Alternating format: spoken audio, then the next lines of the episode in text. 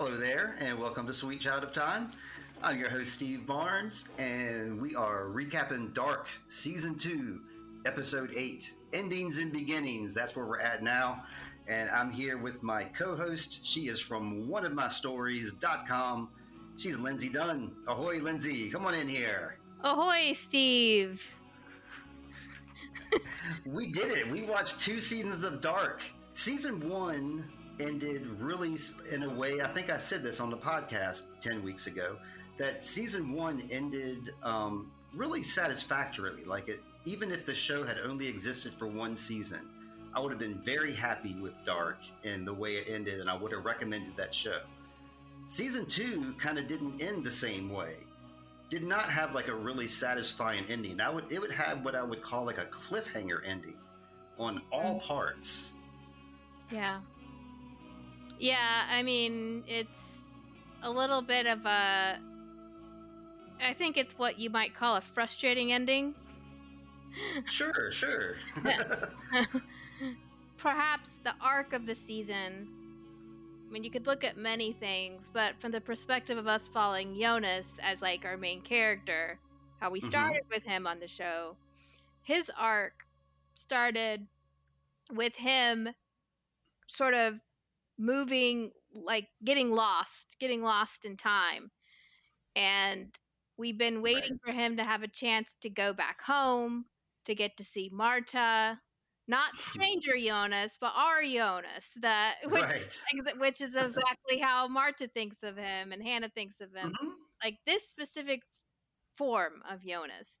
And so we finally get that, and it seems like happy times are here again, or we're getting something. And yet they sort of diverted. The story takes a sharp right turn. Right. From time travel to like multiverse in different worlds. And I remember just feeling frustrated at the end of this season that it felt like they pulled the rug out from us on, a little bit and wow. okay. left us left us out to sea, to go back to eight or eight thirty-nine. Left us stranded and and listless at sea. Okay. And, it, and there was a fairly long delay, I feel like, between when season two ended and getting season three. There was a little bit of a of a gap between there. And so you were just like, by the time season three arrived, you'd kind of forgotten everything because a lot of things were rushed at right. the end, at this last episode. A lot of stuff happens in rapid suggestion, rapid cuts. But it, it wasn't, like you said, it doesn't feel like there's any resolution other than life sucks, and especially sucks for Jonas. I didn't quite have the same feelings. I didn't, I didn't feel frustrated by it, but I can certainly understand and appreciate that because of, yeah, um, the, the Jonas and Marta ending. But then when I branch out and look at all the other cust- all the other customers, um, characters, we we don't know where any of them are heading. So it doesn't seem like any of them had any sort of um, satisfying conclusion at the end of the season. It was all, well, what's going to happen to them next? What's going to happen to the bunker people? What's going to happen to Stranger Jonas and the three individuals he took with him? Uh, what's going to happen to Katarina? It's, we don't have any conclusions to anything. Um, I think this season, I, I think it may have been a stronger season. I think I may have liked it more in general, but I don't think the ending was necessarily like a satisfying ending. And I think that if I was one of those people in two thousand eighteen watching this last episode, and then I had to wait until June twenty-seventh, twenty twenty for season three to start up. That'd be, that'd be a very long time to wait. And that is probably why we have so much like dark speculation online that we can mine through, especially with seasons one and two. Um, this is something that, that's interesting to bring up. Um, you've done your written recaps. I'm going to plug you right now. one of my stories dot com, you've done written recaps of seasons one and two. Um, people are, you know, people have been asking you when you're going to start doing your season three stuff. You're not the only person who's been asked that.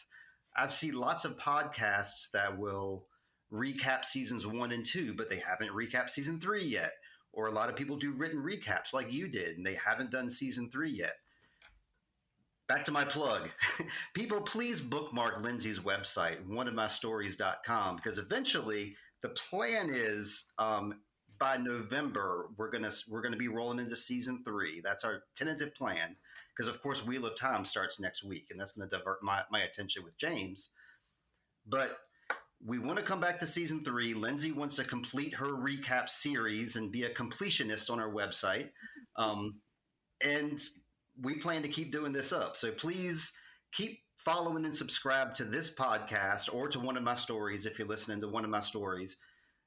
Because for the next few months, of course, you, you won't hear much from us about Dark, but we're going to get right back into it in November. That's the plan, y'all. Who knows what will happen between now and November, but when Stevie has a plan, he usually sticks to it.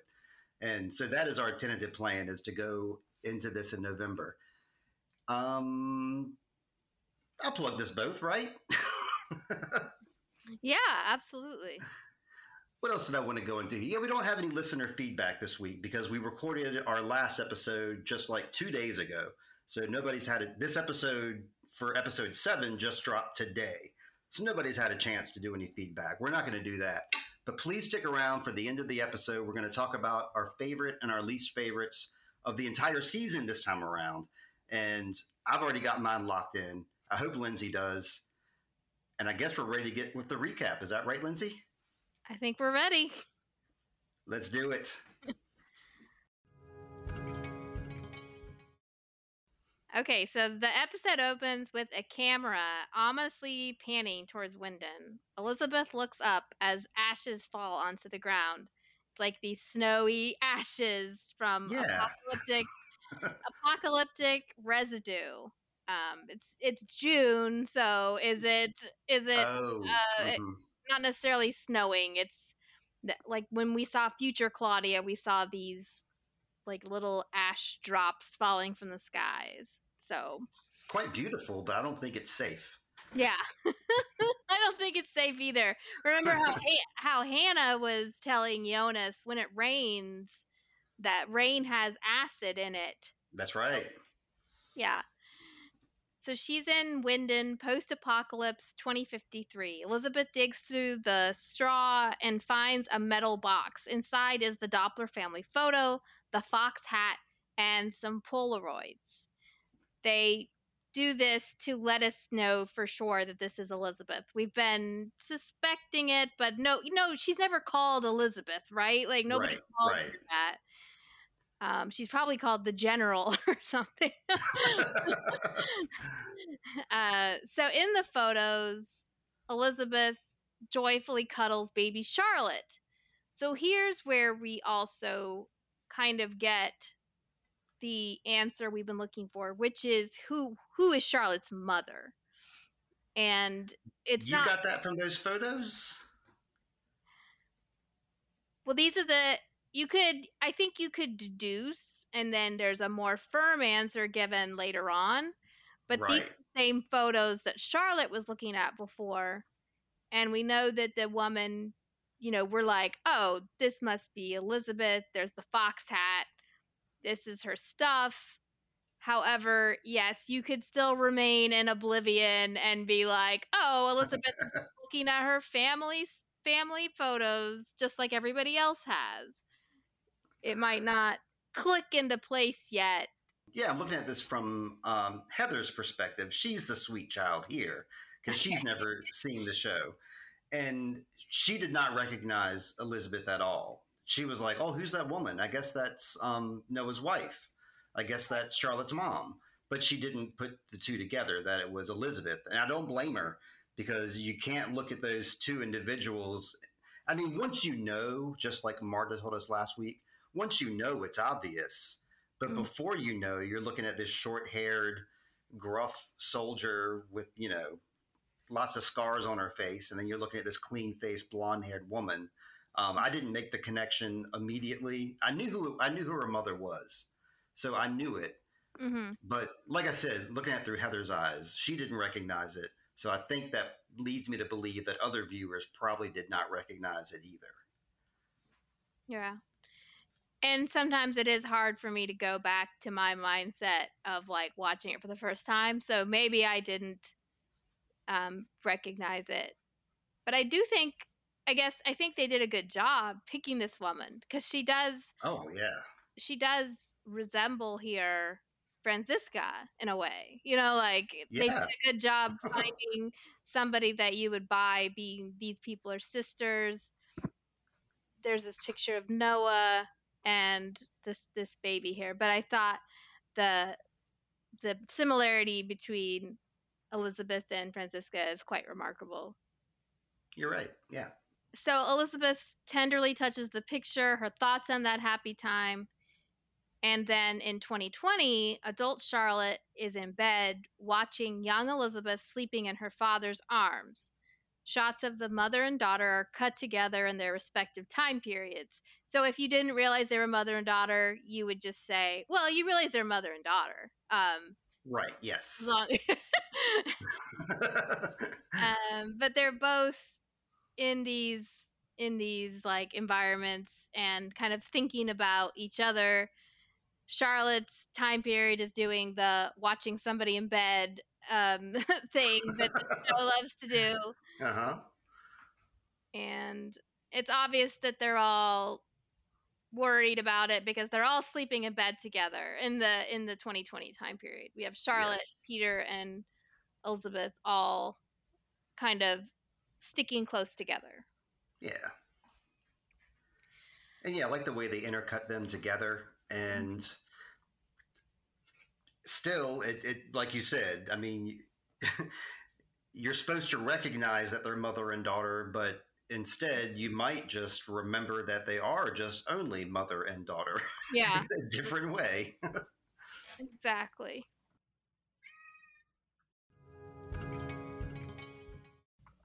So continuing on, we have The voice, a voice of Noah is speaking. The beginning is the end, and the end is the beginning. Everything is interconnected, future, past, and present. I couldn't tell her who her mother is, just as I can't tell you what your provision is and what I have to do today. I've reflected on this moment for many years. Now, before they pull back and show us, mm-hmm. because they're showing us Charlotte and Elizabeth, I almost thought he was talking to Elizabeth until they show us. No, he's talking to his younger self. Right. Same here. Yeah. Um, so in nineteen twenty-one, Noah is speaking to his younger self in the sick moon slayer. He remembers being in younger Noah's shoes. That older Noah wanted to tell him something. Now he understands the truth must be concealed from young Noah. Otherwise, he will never be able to get to this moment and do what he must do. Right. We're not, we're not free in what we do because we're not free in what we desire. Noah is articulating a worldview of determinism. Even though he could tell young Noah about Adam's betrayal, he cannot do so now. Otherwise, Noah might choose a different path. Even though without the manipulation of Adam, Noah could possibly have found happiness elsewhere. Right. Instead, he binds himself to Adam by maintaining the lie. Yeah, I'm not sure I understand that that reasoning because there's a lot of things he doesn't want to tell his younger self. I wrote a few of them down about mm. bu- building the machine, uh, meeting Elizabeth, killing the kids, and his own his own like worldview that he eventually develops. Mm-hmm. These are things he can't share with his younger self because then his younger self will be like, what's the point of building the machine? I'm just going to shortcut it. Who cares? And then he changed the future. But isn't that what Noah kind of would like? A different type of future? I would think so anyway, especially at this point in his life. Yeah. I think for adult Noah, he himself wants more than anything to be reunited with his wife and daughter. Okay. And so for him, he's not ready to give that up.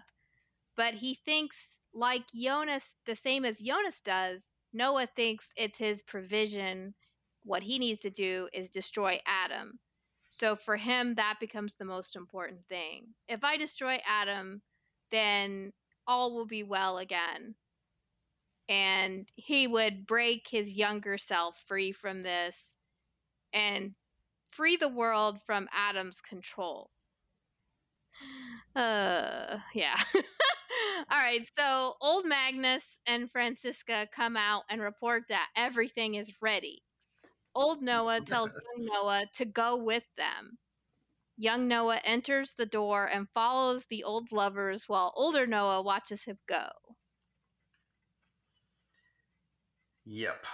And yeah, we're sure this is Francisca, right? They never say so, but we're pretty positive it's her. Red hair, Magnus's girlfriend, right?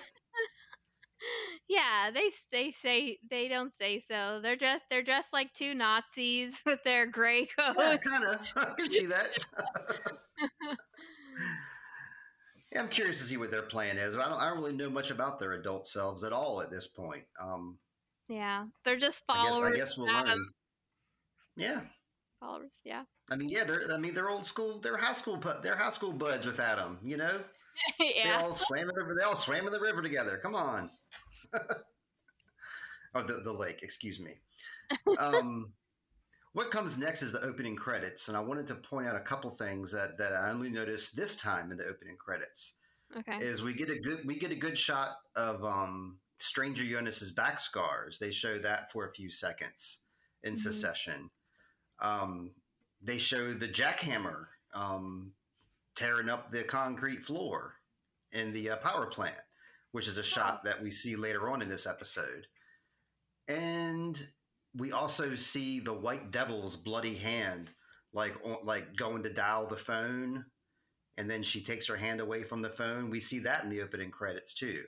I just think it's really neat how they take stuff from, like, Episode seven and Episode eight, and that's been in the opening credits this whole time, and mm-hmm. and now we're getting meaning out of it. So I just I just love little details like that. I just wanted to point it out. Yeah, it is, and it's almost the credits themselves can is are almost a reveal. There's a lot of ways that it reveals things that happen later that we can talk about when we start season three. Cool. Okay. So now we are getting the day of the apocalypse, and we have a countdown clock that starts, whereas we are the most of this episode takes place in one day, and it has this device of telling us how many hours tor- t- until the apocalypse. So we know the apocalypse is happening, and as the story progresses, they give us these time marks so we can follow the progress of the day. Right. Something they haven't really done before. At the Conwald house, Stranger Jonas looks nervously at a clock that reads nine twenty-three. He opens Hannah's metal box. He finds the passport and the gun and removes the gun. He glances at the spot on the floor and then puts the gun into the back of his pants, walking out of the house. Yeah, no, I don't really have much to, to offer to say there. Um, yeah. Because we're, we're it's just we're just getting started. Yeah, it's like they it's like they are being kind of obvious about like this spot on the floor. Make sure you notice it. Yeah, I mean it, it's been pointed out every every episode, I believe. He looks over there at it. Yes. Yeah. So young Jonas talks to middle-aged Claudia. He explains that his future self tried to close the wormhole to reverse everything.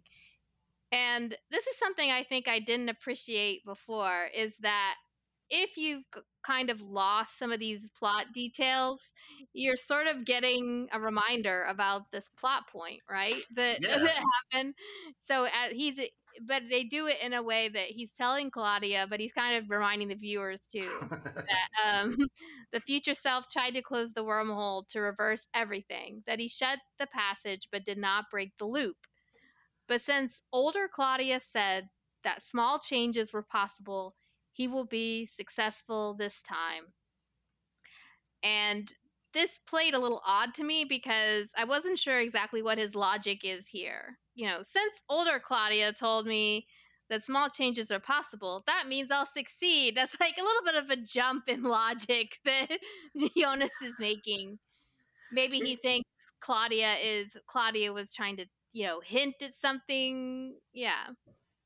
I mean, he's still learning too. I mean, he's he's older and wiser than he used to be, but he's not Stranger Jonas yet. So he's getting there. But yeah, I, yeah, I agree. I don't I don't really follow this logic either. I mean, I follow his logic, but I just don't know this huge leap that he made. Um, mm-hmm. But like, once again, though, I, I love the fact that he is teaching her something that she has taught him at another period in time. Yeah.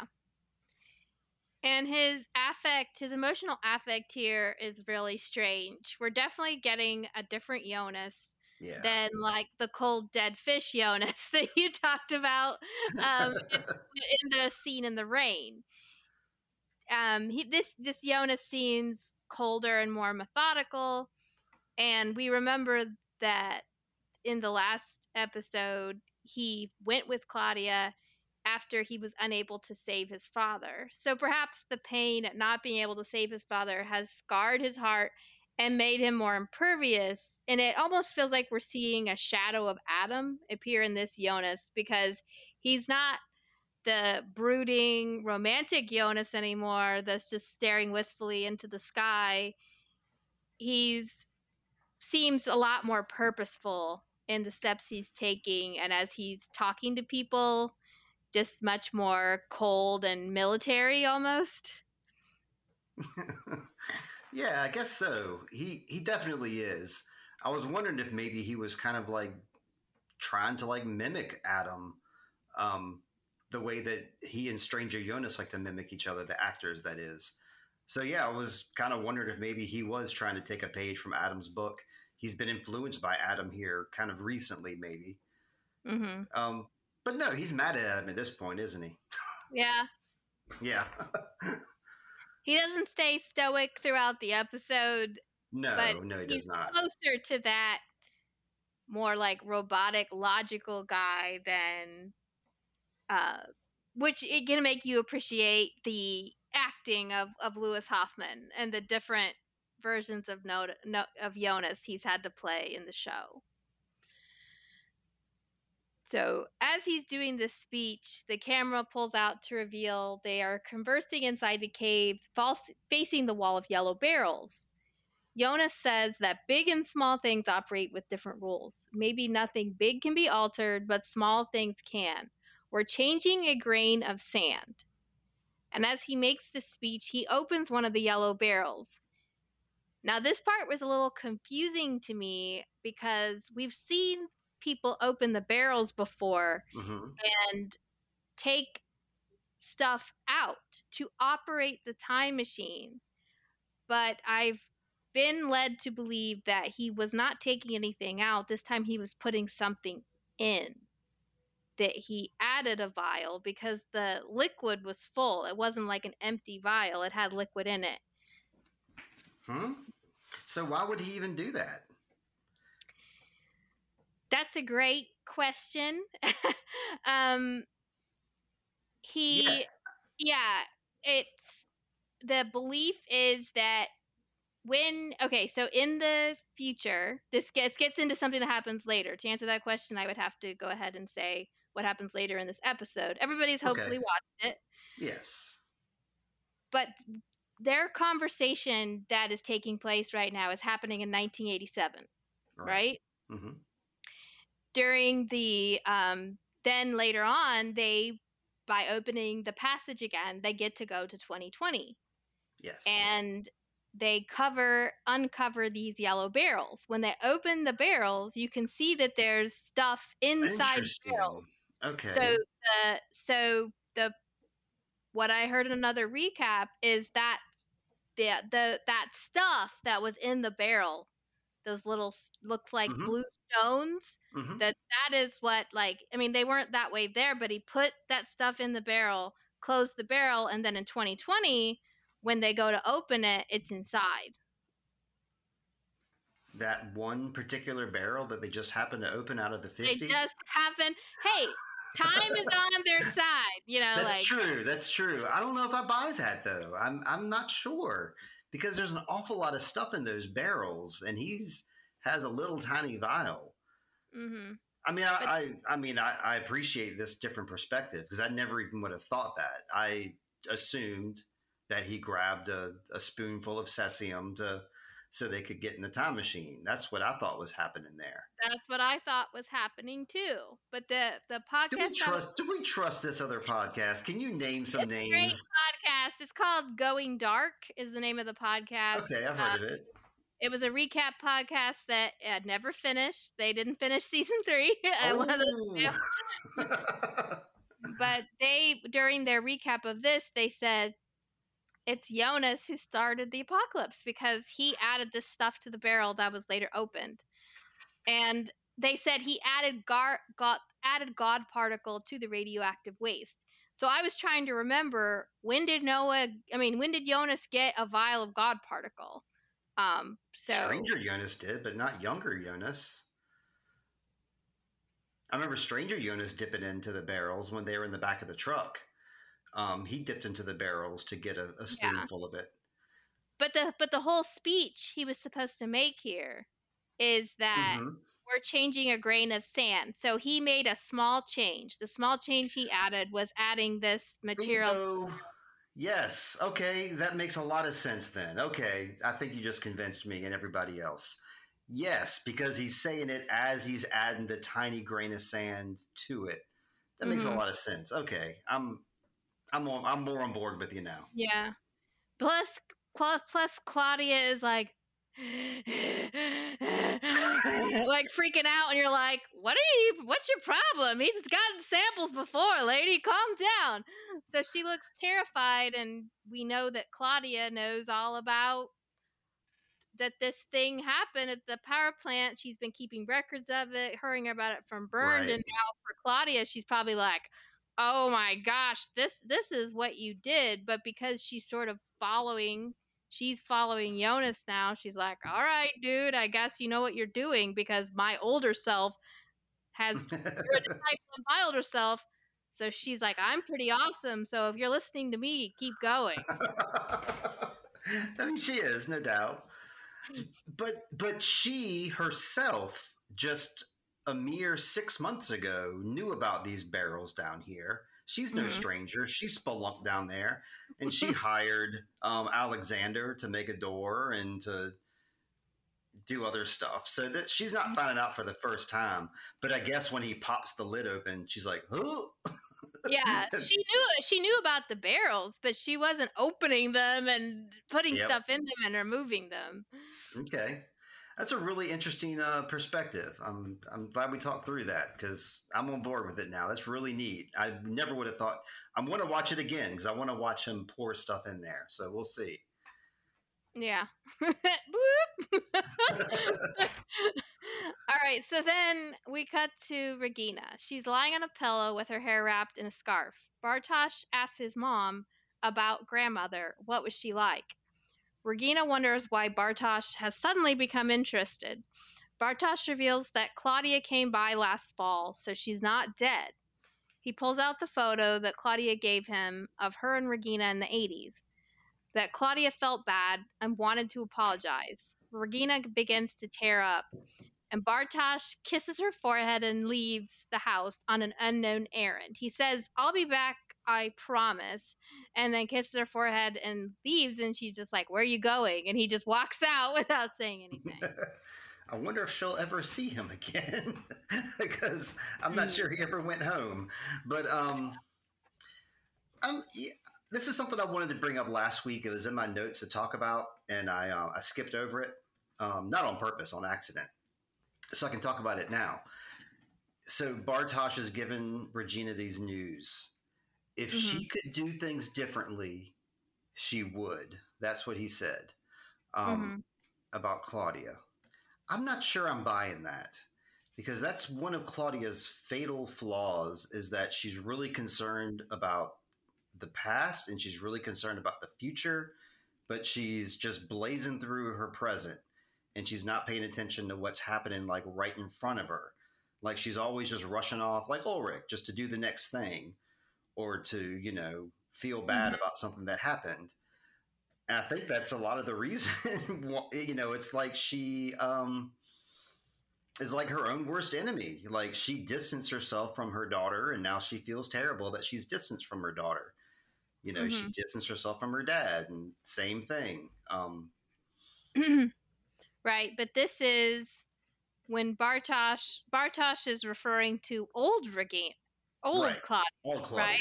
Right. So old Claudia in her is perspective probably, is probably different than this Cl- Claudia that Regina is going to get to meet. I agree with you. Right. That Regina is sort of brazenly going through things, and we saw her just allow her father to die. So, mm-hmm. um, but I think because perhaps Bartosz said this and showed her the photo, that sort of softened Regina towards the concept of Claudia enough that she was willing to go with her.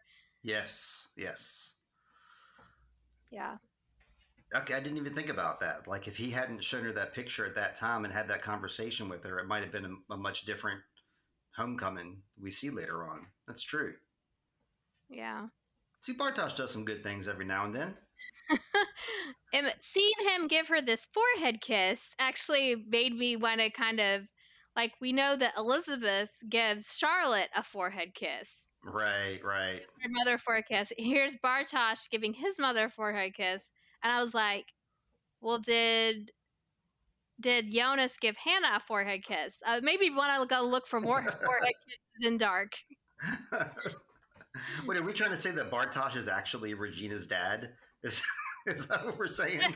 No, no, no. I just, I mean, I'm not, I'm not doing that that plot twist, but just like the visual mirroring. I wondered if there yeah. were forehead kisses in the show because I had forgotten that he did that, and it, it's it's like yeah, it's nice that Bartosz seems to really care about his mom, even though yeah, I'm still not clear why he left. I mean, he knows she's alone, so he's going to go hang out with people who hate him. he, I wants mean, that, he wants that time machine back. That's why he's going to meet um, Magnus true. and Franziska. So he that's has a goal. True. Yes. Okay. Good point. um, across town, Clausen watches a distressed Alexander nervously scratching his hair, and he looks a mess. Clausen shows him a search warrant for the power plant. Alexander wants to believe that the special conditions that allow the plant to operate without interruption will continue, but Clausen says that the judge allowed the warrant quickly because of the charges against Alexander. Does Clausen expect to find a ton of corpses inside? Uh, I think. And- As usual, Waller looks really embarrassed to be standing and listening to this speech. Yep. it. I guess he's. I guess he thinks Alexander is hiding the boys. You know, hiding dead boys. Like, because I'm thinking, I think what so else? Too. Yes. See? I absolutely think so. There's no other reason to like tear up a concrete floor that's been poured recently. Other than yeah. you're looking for, like, yeah, bodies. Yeah. I think that's exactly what he thinks is that Alexander was in on that because he believes Alexander's a murderer. So he's like, yeah. he probably murders small children and who, knows, who knows why, to make the power plant run. Well, kind maybe of. Thought, kind of. Maybe he thought he'd find his brother. Ah, yeah, maybe so. It'd be wonderful if that was the case, but. Wonderful? No, not his brother's body, but he found his brother, like, holed up down there. Like, I've been trapped here for thirty-three years.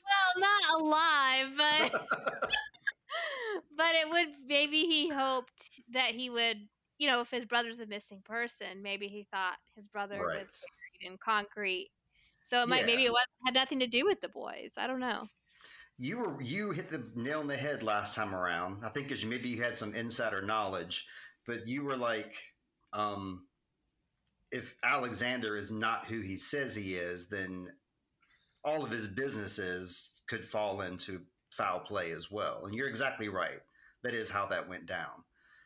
And Yeah, I guess Clausen is expecting to find a bunch of bodies, because you look on that door of the police department where we're getting ready to go in a few minutes, and there's like six like missing people right there. And mm. that doesn't even account for like all the missing people that have happened in the past, including his brother. So yeah, he probably is expecting to find a bunch of bodies in there, especially because they have this special condition that nobody can touch the plant. That seems pretty suspect. So Clausen's probably like over the moon that he got this. You see the way he flung it over at uh, Alexander with his fingers and like flicked it over at him. Look what I got. A little, yeah. yeah. Just leaves a bad taste in my mouth, that guy Clausen. That's all. After Clausen leaves, Alexander begs for Waller to intervene and let him out. And Waller speculates that maybe it's for the best, that it's all coming out now. Sure, probably good for Waller too, because he's probably weighing on his conscience, and he's like, "Finally, mm-hmm. I can put this all behind me." Yeah, I wondered if we what we are supposed to think, because it, it's he finally Waller finally does confess later on to Charlotte, but I wonder if they were try- they were trying to delay telling us the truth, like when he says maybe it's for the best that it's all coming out now. Maybe what we were wonder what we were supposed to think was going to be coming out, you know, so. hmm. Yeah. yeah. I was also thinking too, like at this point, um, you know, we talk about time being God, and we also have talked about people having like specific jobs. Like I think one person was all like, the only job is to do this or whatever. I think that was H G Tannhaus. Like, this is my job. I do it. Um, mm-hmm. Clausen's job is to is to push these issues and to like be the trigger. It's like that this he's doing exactly what time is requiring of him, is to like by any means necessary getting in there and jackhammering that concrete up. And uh, mm-hmm. he's, he's doing his part. I mean, time picked the right tenacious person to do this. Yeah, I guess that's a word for it. Tenacious.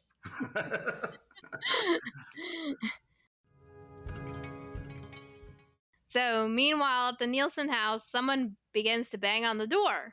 It's not Katerina this time. It's because it's the Nielsen house. So Martin comes downstairs to find stranger Jonas. He begs for her to come with him and confesses his faults. It's my fault everyone dies. It's all going to blow in a few hours. I'm sure for Marta, this is a little bit freaking her, freaking her out. Mm-hmm. Uh, a new cycle will begin. He touches his forehead to hers. Marta is temporarily lost for words, but then pushes him away. She she delivers the fatal blow. This is wrong. We're wrong. Please leave now. And this is a repeat of the words that Teen Jonas said to her in the rain, that we That's are right. wrong. He tells her no, that he saw her die and can't do it again, and he pulls out the gun and threatens her with it. This is the point that we thought that stranger Jonas had lost his mind. We're like, what is he doing? What the, this is not stranger Jonas. Uh, I know now what he was trying to do, but it just seemed so extreme at the time. Yeah, it's not a good look for stranger Jonas this episode. He's definitely he's not. Like, I was going to say he's all like sweaty looking now. He like hadn't taken a shower in a few days again. And he got all sweaty again. And he looks like um but I'm realizing now how much he looks like Shaggy from like Scooby-Doo, with that hair and that beard and that green shirt and the green brown shirt. pants yeah, yeah. And he's um, skinny skinny like Shaggy as well. Mm-hmm. um although I haven't seen, like I see Shaggy eating like a lot of food, and I haven't seen stranger Jonas eat anything, I don't think, except for a, a sip of milk perhaps. Um, you were talking about uh, how they were the forehead thing, and they did the forehead thing again here. Um, I don't know. I, I, I keep thinking about that. And every time I see in this show, like two um, characters like that connecting in that way, whether it's like through time or in their own time, it just makes me think about like the, a transfer of like energy that can happen. And I think that's kind of like, they're giving each other their energy, and they're they're they're wanting that. Every time Martha touches Jonas, like he reacts, and like it, it's wonderful to him. And it's like he gets like a charge out of it.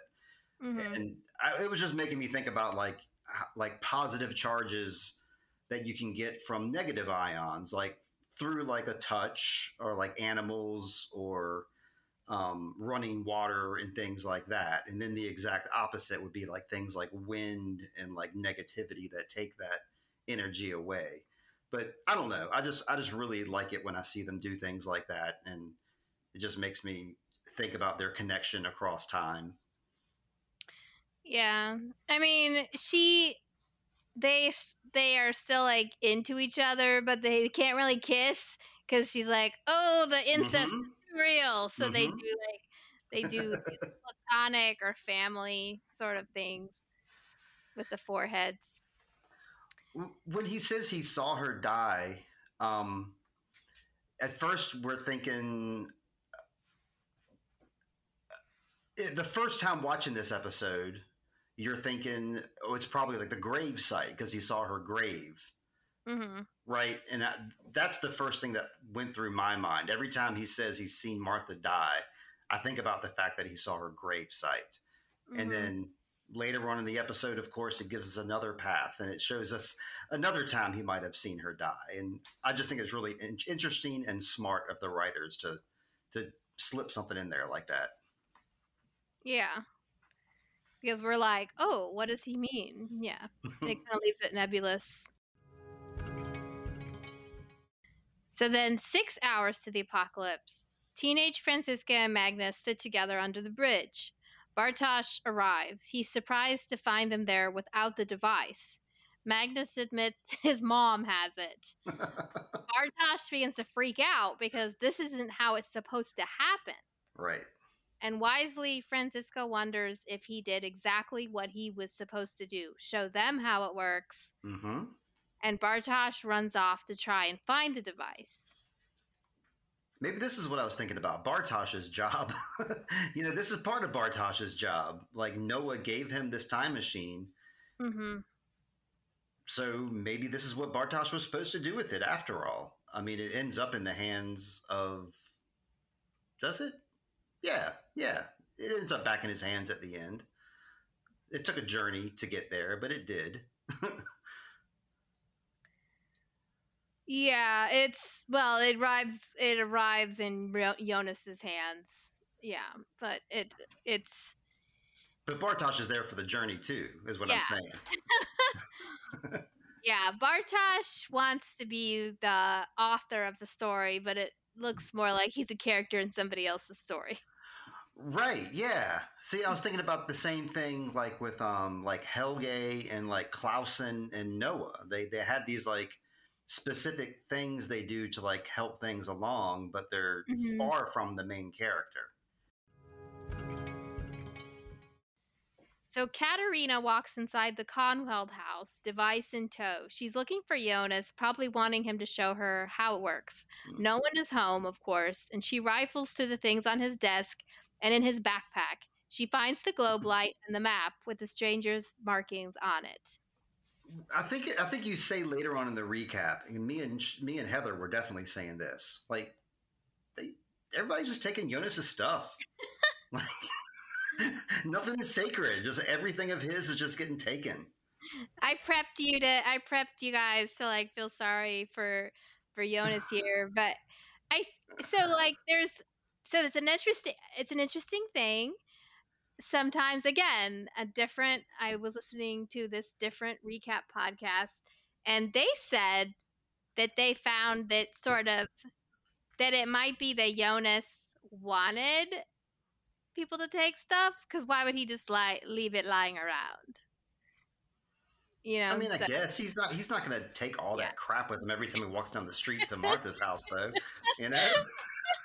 Yeah, I mean, I de- I'm definitely on that on that as well. Like, that's my first thought is, oh my gosh, like first Hannah steals stuff, then Katerina takes more of his stuff, and it seems really unfair. But it was right. just It was just an interesting perspective for someone to say he's not really keeping. He already knows people are just breaking into the house right and left, especially Katerina, because he left he left things um he left things out without, you know, much security. Right. And because they were also referring to how Stranger Jonas was like, here's this not very well packed box, Regina. Take it to young Jonas.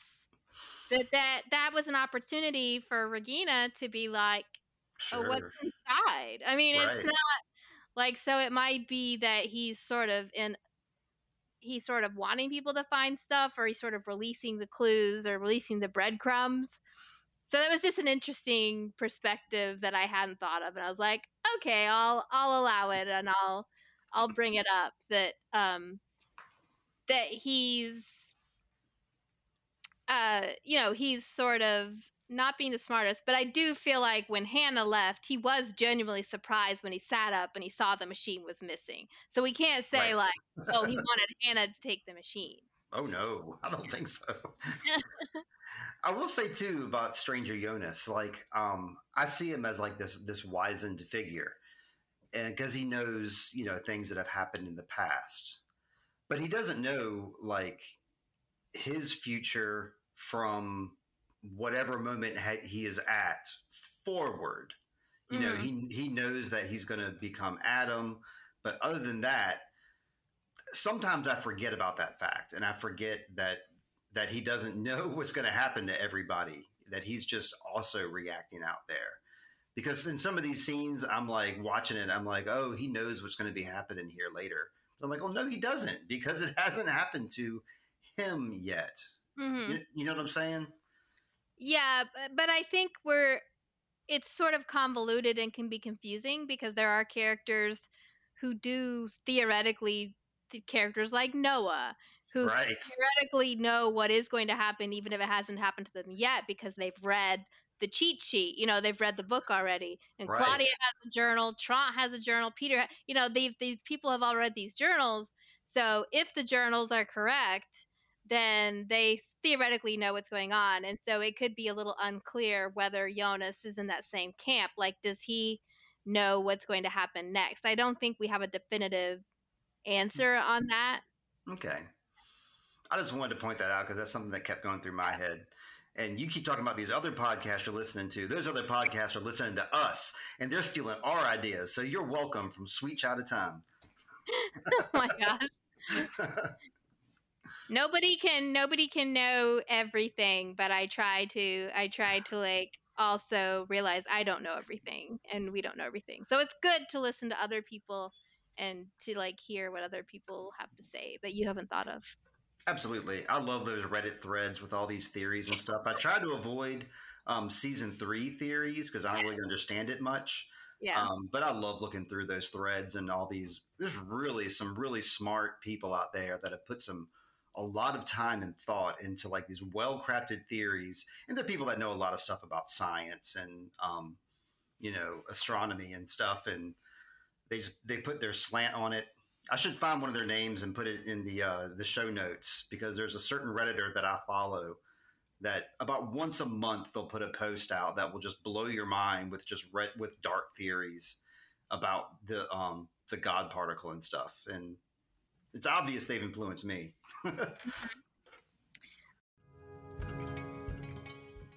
So in nineteen eighty-seven, inside the caves, Jonas and middle-aged Claudia find the wormhole. Claudia only traveled with the suitcase machine before, so this is her first experience with the passage. Jonas announces that he plans to open the passage. Claudia protests this decision because shouldn't it remain closed? Jonas says, it took me ages to accept having to be part of the disaster I wanted to prevent. Claudia is curious how he knows so much, and he explains that for the last year, her older self has taught him everything.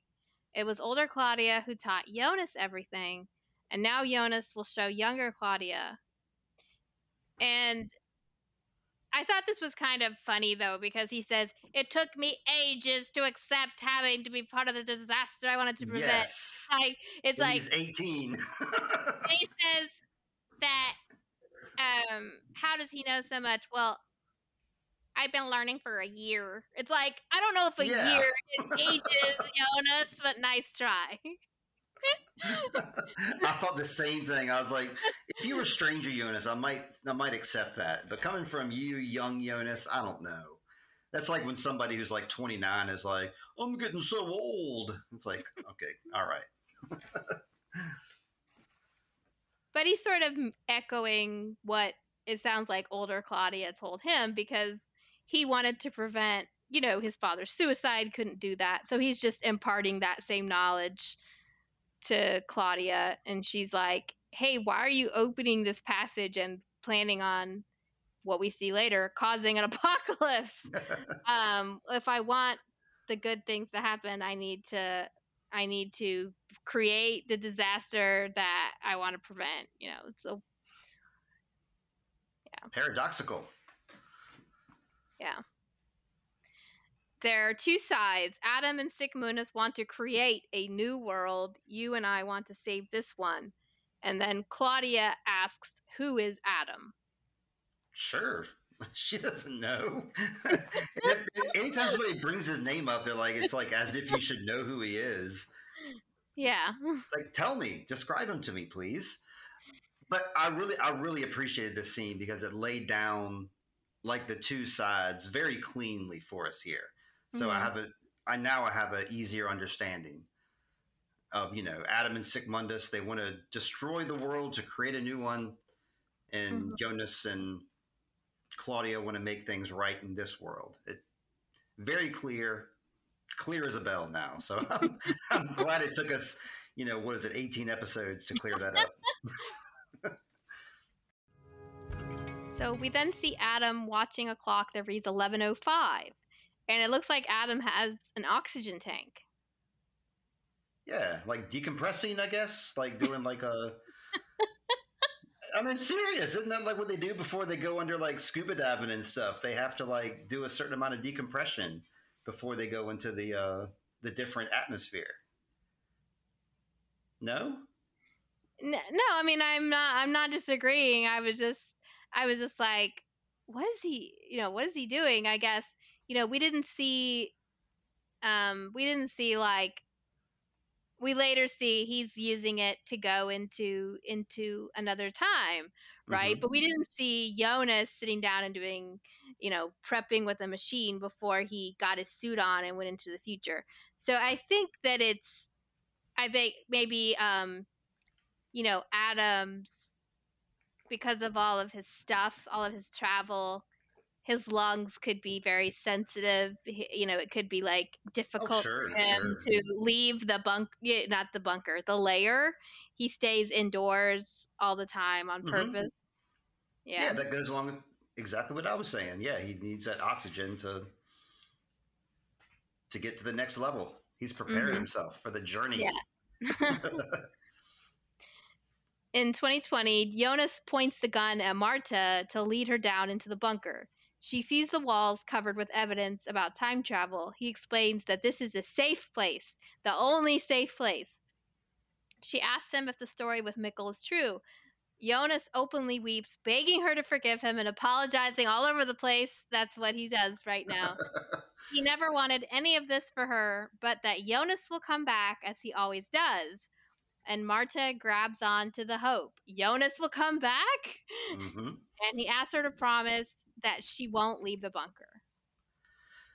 I guess he knows it's right, that Jonas will come back. And so, yeah, he's not lying here. He's not leading her on. Mm-hmm. And we, yeah, th- this scene made me feel better with the gun thing. I was like, okay, all right, this makes sense. He's, he's going to lock her in the bunker to keep her safe. Is this, it almost parallels when he had to lock his younger self in the same bunker, right? That's the same bunker. Isn't that but correct? Like, it doesn't make any sense, though, because he wouldn't have shot Marta, and she... No. Why did she know not know that? You know, so I'm just... I don't understand the thinking here, it's but T V, okay. It's a T V thing. It's a T V thing. um... Yeah, I don't oh, really I, have. This, Go ahead. Go ahead. The only thing I had to say is that this just implants my theory that they should have had a notebook with all those papers in it instead of putting them all over the bunker wall, because a notebook would be much easier to like share with your friends and take it anywhere instead of having it all over the walls. The end. Then you'll have okay. to share. Then you'll have to share and lean over like, can I see? You know, it's like there's a fight, uh-huh. you know, as opposed to it being on the wall. Wow, that's that's the way you uh, you share books with people. Well, Remind them to come to your library. I'm thinking about when I was younger and we used to, you know, back in the day when people had photo albums. I still have photo albums. You probably do too. Sure. Yeah. So back in the day, you would, if there were like four or five of you all trying to see the photo album, it's like, can I see? I can't see anything over there.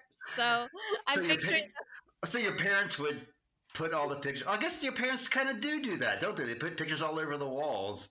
You have to look at them that way. I know, like Heather's mom has a big wall full of pictures like that. Okay, all right, I'm buying There's it. There's a lot of evidence for everybody to be sharing this notebook, Steve. I- I'm convincible. Okay, I- I'm with you. So T, Jonas, and Claudia maneuver through the passage together, finding the blocked tunnel. Across town, do you want to say anything about that? I'm sorry, it's like one show. They're just like, oh, there's a passage, and oh, yep, it's closed, just as we thought. Yep, they're moving forward. Um, yeah, I don't really have much to go with that. I was almost expecting the wind to start up. It did not, so... Right. So we'll continue on. Across town, Charlotte enters the police station. She finds Waller, and he tells her, he tells her about Clausen arresting Alexander and getting a search warrant for the power plant. She's about to run off, but Waller grabs her arm and tells her he needs to confess something, which was hilarious because he grabs her arm and she looks at it like, what are you doing? Uh-huh. Why are you touching me? Yeah, then he grabs her shoulder to lead her into the other room, and she does the same thing with the shoulder. Like, ugh. Yeah. She does not like being touched. This is why Peter did not hug her and comfort her, because he knows, don't touch Charlotte. And Waller confesses. On the nuclear power plant grounds, Alexander buried something in concrete there. Radioactive waste. I helped him do it, and I'm sorry. Yep. And oh wait, let me let me do this part. Charlotte quickly yes. realizes this is what triggers the apocalypse and mentions that Jonas knew. Waller struggles to keep up with the conversation, assuming she means T. Jonas. For once, Charlotte asks Waller to come with her. So this is Waller's moment. We did cheer. We did. Because like he's included. And like she calls him, come with me. He was not expecting that at all. But all he's getting is like a front row seat that we'll see later. So, I mean, I don't know if that's a good thing or a bad thing. Probably would have been better not being included in this particular, even though everybody in the town, yeah. Yeah. So yeah. Maybe point zero is the best place to be. I don't know. There was a chance at least. Um, did you want to say anything about this interaction with them? Oh, we already already pointed out the major thing, that Charlotte just does not like to be touched. And Waller finally had his moment. So we're happy. Yeah. We get the full confession from Waller about mm-hmm. what he's been, what he's been hiding. But not the eye. Yeah, yeah, that's true. Peter calls Charlotte and tries to get a hold of her. He wants to know if she has Franziska. Elizabeth examines the pocket watch with the inscription for Charlotte. And I suppose Peter knows the apocalypse is coming too, because he makes this decision and tells Elizabeth that they are going to the bunker now. He no, no, he no longer knows what to believe, but Noah said that only the people in the bunker would live. Elizabeth is worried about her mom and Franziska, but Peter says it will be okay. His face tells a different story. No, you're right about that. Yeah, this is tough to watch, his realization on his face and knowing he has to split the family apart. But I think he does the right, the, the only sensible thing here is to, you know, continue mm-hmm. trying to get a hold of them, but get who he has with him safe. Mm-hmm. Yeah. I, I f- see, like, what kind of bothers me about this is that I feel like yesterday, Peter and Charlotte, when the when the kids you know, when Franziska comes to them and is like, hey, there's this time travel thing. And they know about that and know that only the people in the bunker would survive. So, yes, right. Franziska was pissed, but that would have been the moment to say, hey, tomorrow we all need to go to the bunker. Yes. And and instead of, like, kind of planning as a family that this is what we need to do, which obviously Peter and Charlotte did. Mm-hmm. Um, they know that this is happening. Maybe they don't know exactly when, because Charlotte says, oh, this is what triggers the apocalypse. So that's sort of a wake-up call for him, uh, for her. But he doesn't. I, I just thought it, it seemed to me like they had sort of made a plan as a family that they were all going to go to the bunker, but they didn't really clue Franziska or Elizabeth in on this plan so they could know what to do and where they were supposed to go.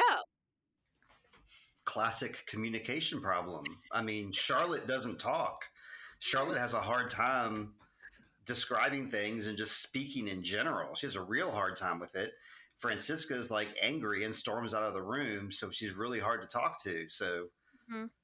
yeah, that would have been the time to do it. Maybe, or maybe like after Franziska ran out of the room, you know, you got confused Magnus standing there.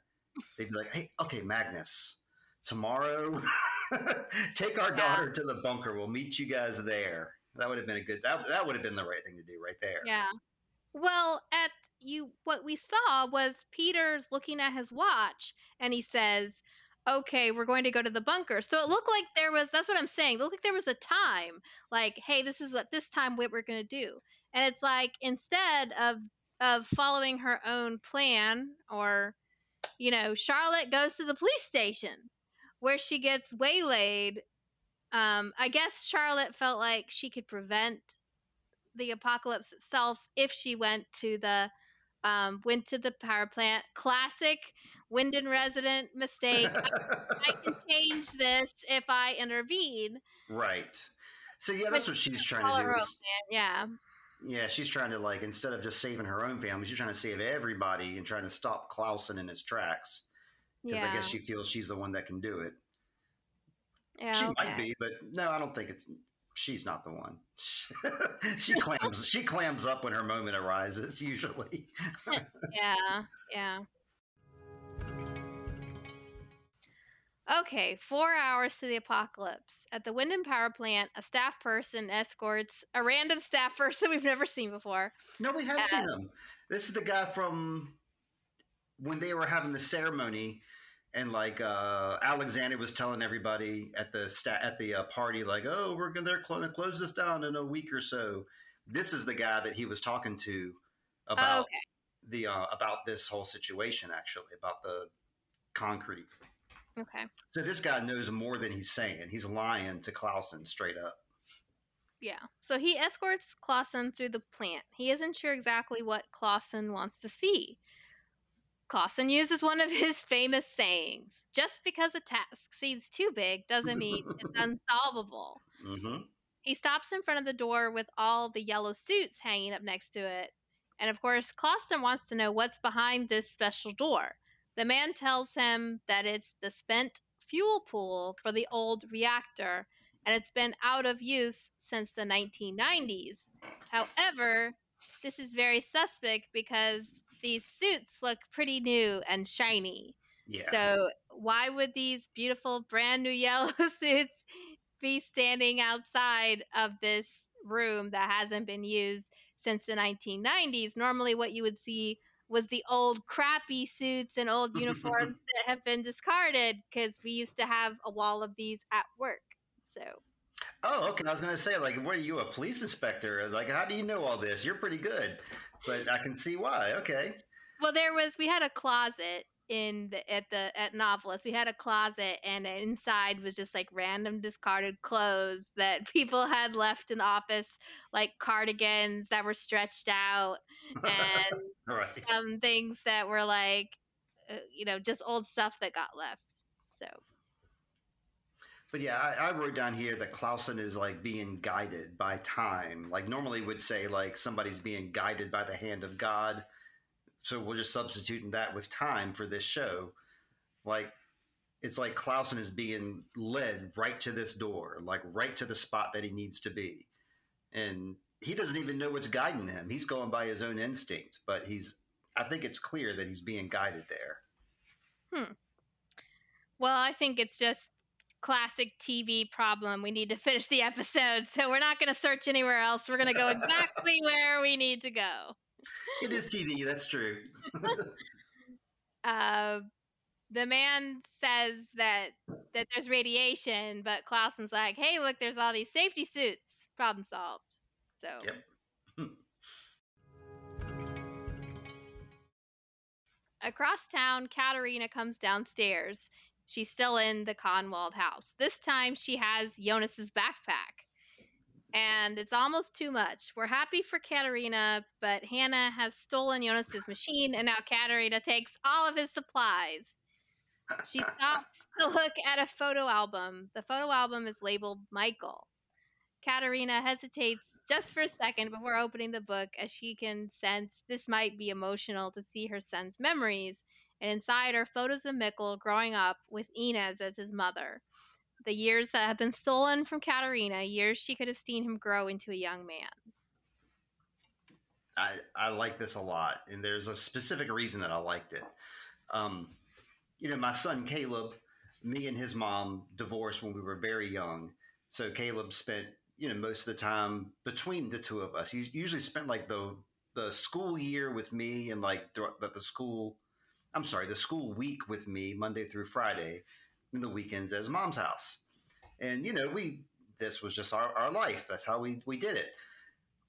Every now and then I will see like pictures of Caleb when he was like, you know, he's twenty-seven now, but I'll see pictures of him when he was like seven, like having a great having a great time with Christy and Tommy in some place that I I don't know where they're at, and like I can clearly on Caleb's face he's having a ball, and it's just kind of like, wow, that's like a memory that that he had that's here that I was not part of. You know what I'm saying? It's like a separate a separate like life that he had almost. Mm-hmm. So like that, I think that's why this scene connected with me, because she's looking at these pictures that, you know, he looks like he's fine, but she's not part of his life. It's like another life that. Yeah. Yeah. I mean, she saw the pictures. She saw the picture of him looking sad in his class photo. Mm-hmm. But she hadn't seen pictures like this where he's just growing up and his Inez has her arms around him. And then there's almost like a graduation photo that mm-hmm. looks like.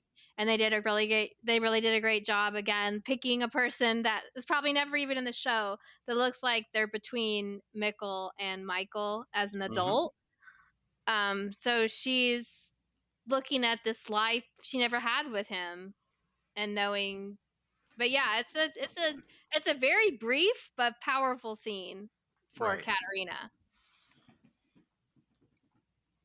So then Stranger Jonas interrupts her browsing. He's shocked to find her there. She asks him how to use the machine. And of course, he's wondering how she came to possess possess one. She wants to bring Mikkel back. He tells her this is impossible. And she accuses him of just protecting himself. He protests that it's not that simple, that because he exists, Mikkel can't come back, that if she tried to bring him back, she would fail because he's tried. But he would willingly exchange his life for his father if he could. He tells Katerina that he tried to prevent the origin, but Adam is the end point. Maybe I can't prevent me from becoming him, but I can stop what has become of me. Yeah, I thought this was a, like a real key point, and um, I loved it. It's like you can't change the past, but you can change now and in turn change your future. So he's like, he can't change anything that's happened in the past, but going forward, he absolutely has agency to change and to do what he wishes going forward. At least that's what I took from that scene. That's like the thought process that I went down. Um, I don't know. Is that off base? No, I mean, I th- I think I'm a little confused about this statement he makes, that he says, I can't prevent me from becoming him. So he's he's knowing I will become Adam, but I can stop what has become of me. So I wasn't sure what he meant by that. Like, maybe did he mean for like teen Jonas as he grows into him? I don't know. It was just, I wasn't sure what he was saying here exactly. Um, Obviously, he's trying to stop that whole, um, he's trying to stop what's going to happen from happening. Oh, yeah, yeah, yeah. Okay, okay. He wants to be keep, he wants to keep, um, he wants to keep Jonas from the same pain yes. that he has experienced. Yes. Yeah. So maybe my whole little philosophy thing didn't make a ton of sense, but for us who don't, who can't time travel, that's what, that's how you change, is you don't change your past. You change yourself now. That's how you change. Yeah. But it's sort of, it's sort of counterintuitive almost what he's saying, because if, um, if he has to become Adam, then teen Jonas has to become stranger Jonas. It's like, that's the same logic would apply. It's already happened. But he's, I think he feels like, as everybody does, you want to know that you can make a difference. That's just how we're wired. And so it's just not, yes. even though he knows more than teen Jonas, he still hasn't absorbed that you are helpless to really, and, and, and unless something, additional information opens up that you didn't know, there's no, no diverting from this path, you know. But he he's hopeful he can make he can make a change for yeah. this very painful thing that happened.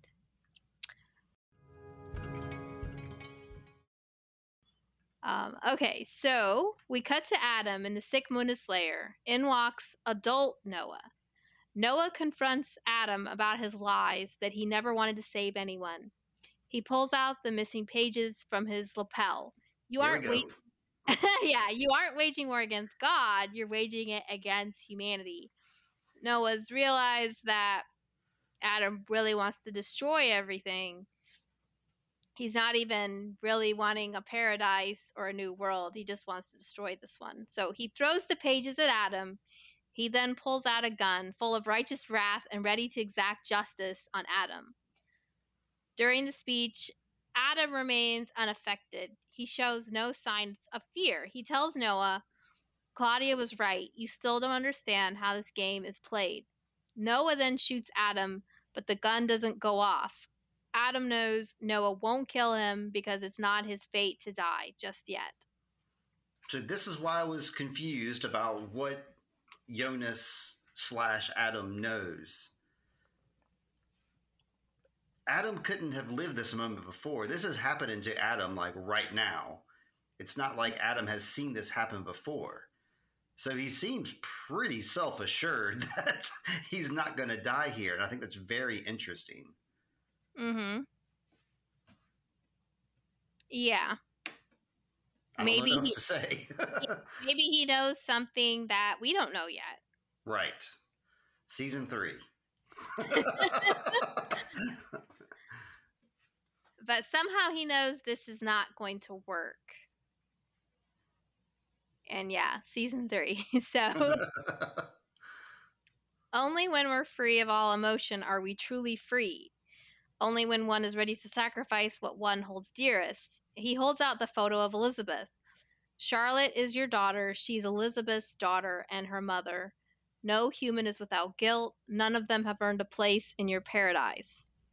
Adam seems to be saying that Noah is too connected to his family and that it's ruining his ability to break free and make a good decision. I guess that's what he's saying. I don't know. Um, I think what he was saying was he was giving us the revelation, right? Like this is, this was when like Heather paused the show and she was like, wait a second, what? Yeah. And we had to sit there for a while and think about that. But, um, I don't know. I'm not sure. I'm, I don't know. I, I, th- I think that I think that this this this um, this B line running through this is just to complement the A line that's blowing our minds with Elizabeth and Charlotte right now. Yeah, I mean, it's definitely. I agree. They're definitely using this speech to make sure we all understand what's going on. That that uh, Charlotte is the daughter. But he seems to be saying, I think it's interesting that this speech includes concepts about guilt. Mm-hmm. And so I wondered if Adam was actually kind of saying that this, that their family, this, the way their family is set up is almost a sin, that it's, it's something bad because we have, uh, you know, Charlotte as Elizabeth's mother and daughter. And he's, he talks about guilt and not earning a place in paradise, almost like this is too, this is too um, convoluted and backwards. Or like messed up, blemished or something, you know, like okay. The whole thing about like uh, a, a, a lamb that has spots, you know, it's too flawed to be part of paradise. What I would say to Adam is, um, doctor, heal thyself. I mean, what about you and your family? Come on, buddy. Yeah, we're going to find out more about Adam's family later. But, um, okay. But yeah, it's, there was, th- this is, you know, I haven't watched, I think season two, especially this last episode, so much happens. And when you're in the thick of it, sometimes you're not processing it. Okay. And so I think this is one of those moments that I still haven't fully processed what is being said here. So even I am, am, I'm struggling through this.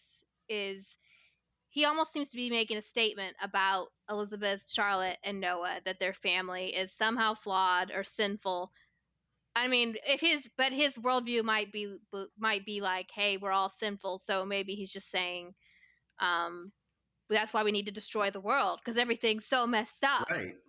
For sure. Example, your family, you know, like, and my family and everybody. He's not saying necessarily I'm all that better, but like.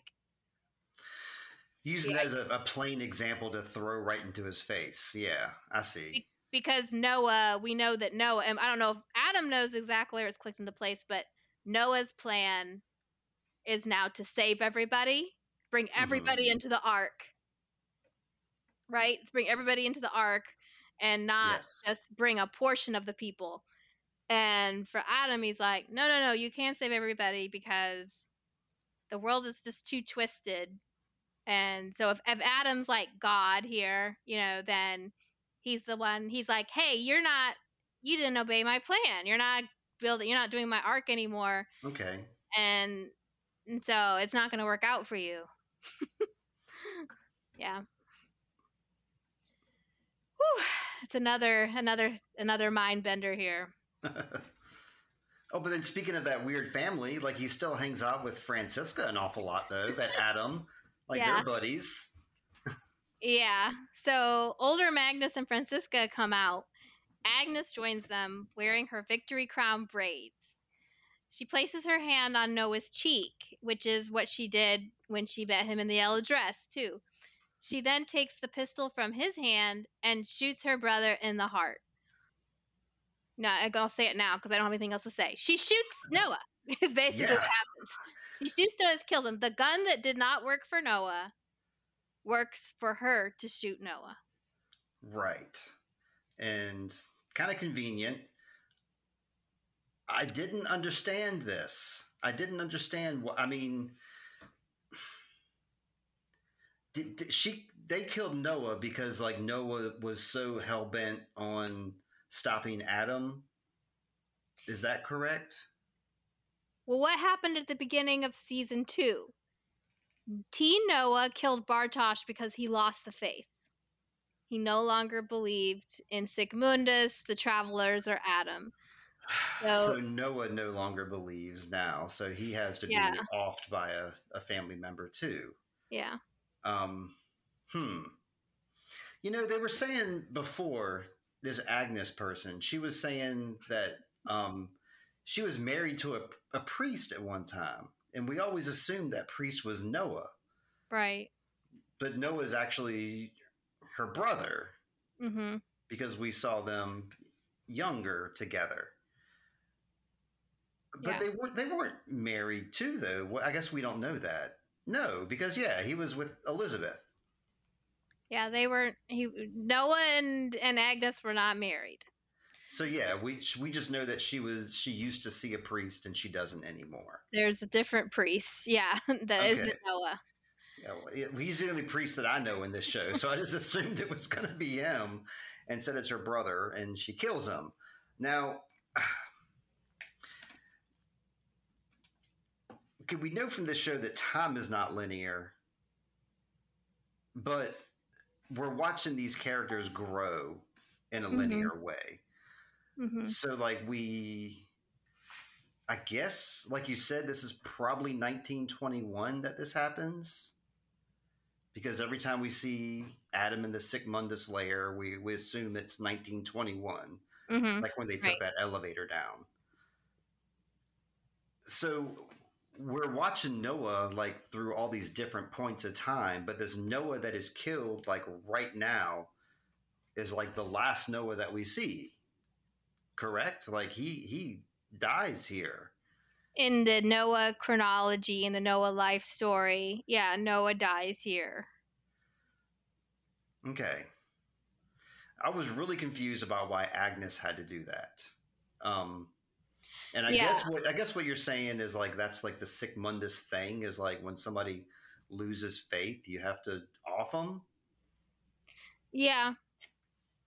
Yeah, straight up. You gotta die.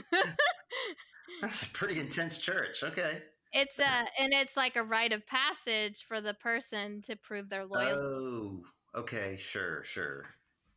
But I think that your question about Agnes kind of leads into what I kind of want to talk about with the timeline.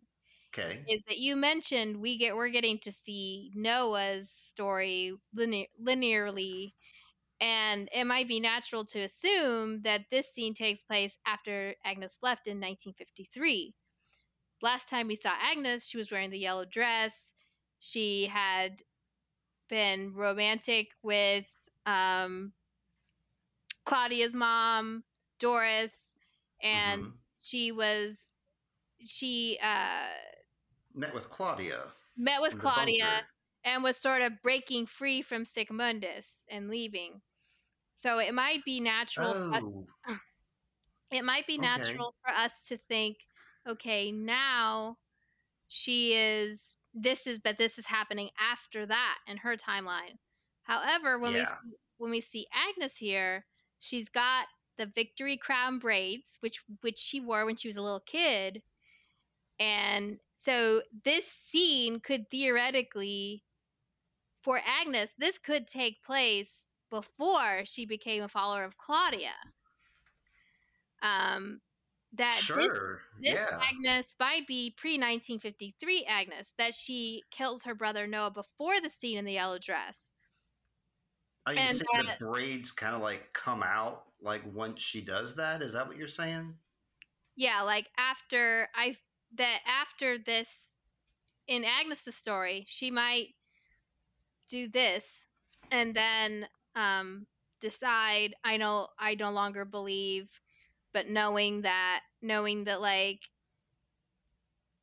knowing that I will be killed if I stay, she leaves and starts her new life, wears these colorful clothes, wears her hair down and all this stuff. Huh. So that this, because this Agnes, the only reason she would, the reason she would want to do this is so that she could prove her loyalty to Adam. Yes. But okay, yes. But if she's broken free from Adam and decides she's now a follower of Claudia and that Claudia is a side of light, why would she go back to, um, why would she go back to Adam unless she's going as a double agent? So that's another theory. Mm. But that this this might be an Agnes deep in Sickmundus, which is why she betrayed her brother and is wearing these victory braids. This may even be Agnes before she gives birth to Trant. And yeah, we have to right. remember we have to remember that in this show is time is not linear. And with Trant's story, he t- when we when we first meet him, he talks about the fact that he was an orphan in an orphanage for a few years. That's right. Not with his mother, so she could have had Trant. And she could have had Trant and then dropped him off at this orphanage, broken free from her abusive marriage, and then come to pick him up at the orphanage, and mm-hmm. then went and went right to Winden in nineteen fifty-three, and that that's after the fact, which then you're like, okay, but then she met with Noah and did all this stuff with Claudia, and and then she gave Noah these clues and he went to kill Claudia. So it's a little, again, it's it's not. I follow that. I follow that. I think I like that theory a lot. It makes sense to me. Well, I think we also, I think it makes sense to our hearts too, because we sort of like Agnes and we want to believe that, like, yeah, he's not just going to go back to Agnes. But it's just, it's a little bit, again, it's a mind bender, but it's like, is this, we just have to remember that just because we're seeing Agnes doesn't mean this is happening after we saw her last. This could be happening anywhere in her timeline. I was just looking at it from Noah's point, Noah's timeline. And I'm like, I know this is the last thing that happens to Noah. But, I, I, yeah, I like that a lot. From here, she kills him. She goes on with some other priest who's an asshole. She leaves him. She then she's like, oh, I can go back to Winden and move in with the Nielsen household. And, like, she's kind of has an awareness of that. Mm-hmm. As a Sick Mundus member. That's yeah. Season three. Here we come. I like it. Yeah. And I know she'll be there. I know that Agnes will be there because she has to be now that she's been, she's a murderer. So she's got to show up. Well, not if this is like, not at the end of her story in season two. You know, if this comes before that season two thing, this could theoretically be like, and then she rode off to the sunset and we never saw her again, because this is before she gets to be yellow dress Agnes, you know, like, hmm. Anyway, something to ponder. I'm pondering. So as his older self dies, T. Noah emerges from the Sick Mundus lair in twenty twenty. And he doesn't know what this happened at all, right? So right. If you went back, you'd see um, you'd see your friends or like the people you're following murder uh, murder yourself, okay? So mm. in the Winden Caves, Jonas and middle-aged Claudia still sit outside the blocked Sick Mundus passage. Jonas pulls out the cesium he got from the barrels. He turns on the machine and watches it work. As they prepare to open the passage, we see Marta in the bunker, and the magical dust begins to form, the time travel dust. The star dust. Or what, I, I don't know if I, I'm, I don't know what you really would call this, the magical time travel dust. What do you call it, Steve? I don't know. I call it the portal, I guess. I don't know. Time travel dust sounds cool, but I just thought star dust sounded neat too. Yeah.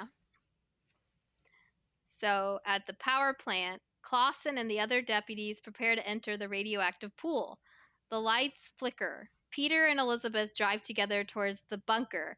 A mass of dead birds falls from the sky. And the song that they play here is the same song that they played when the birds fell on Claudia. Yeah. Sorry, Charlotte back in twenty twenty. So it's that, it's like a boys' choir that they do. Yeah.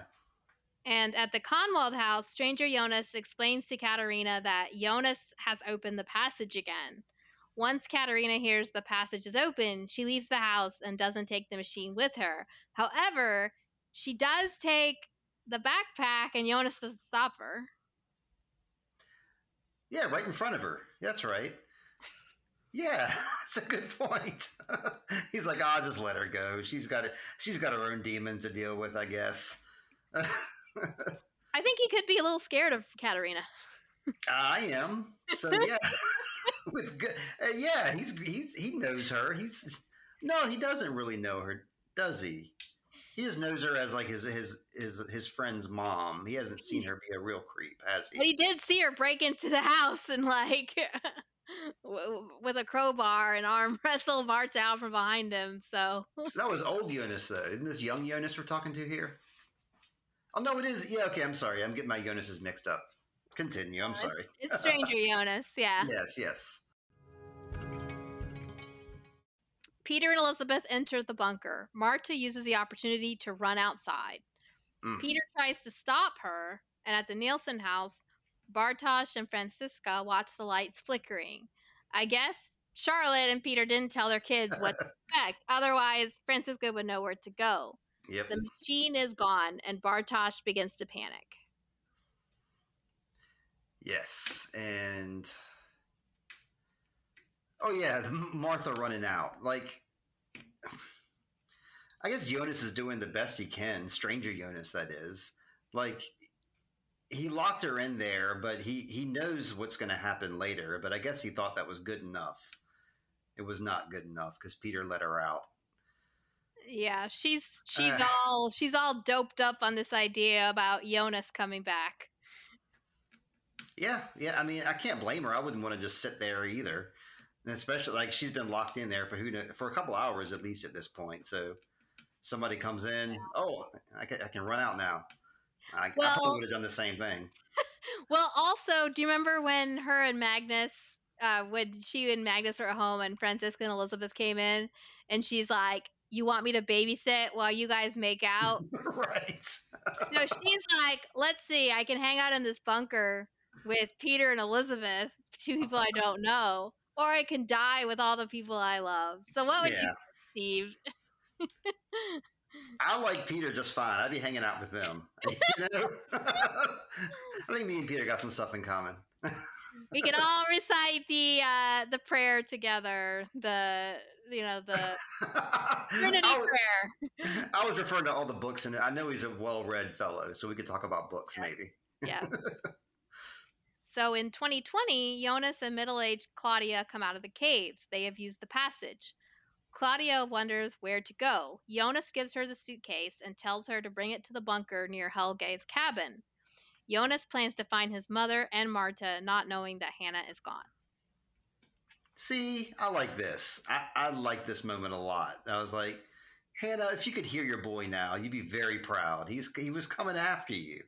And she thought she was all alone, and, you know, I mean, she was. He did kind of diss her, but, you know, he's concerned about her still. I like that. I, I like this aspect. It made me feel kind of good. Yeah, it is nice. Although, you know, he's not doesn't seem worried about his friends at all. But he's got his priorities, I guess. Yeah, his girl and his mom.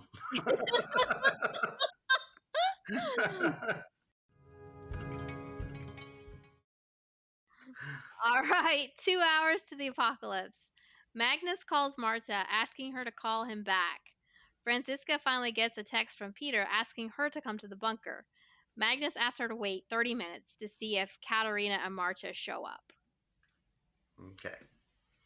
Because Francisca and Magnus are O T P. They cannot be. They cannot be apart. So where one goes, the other goes. That's right.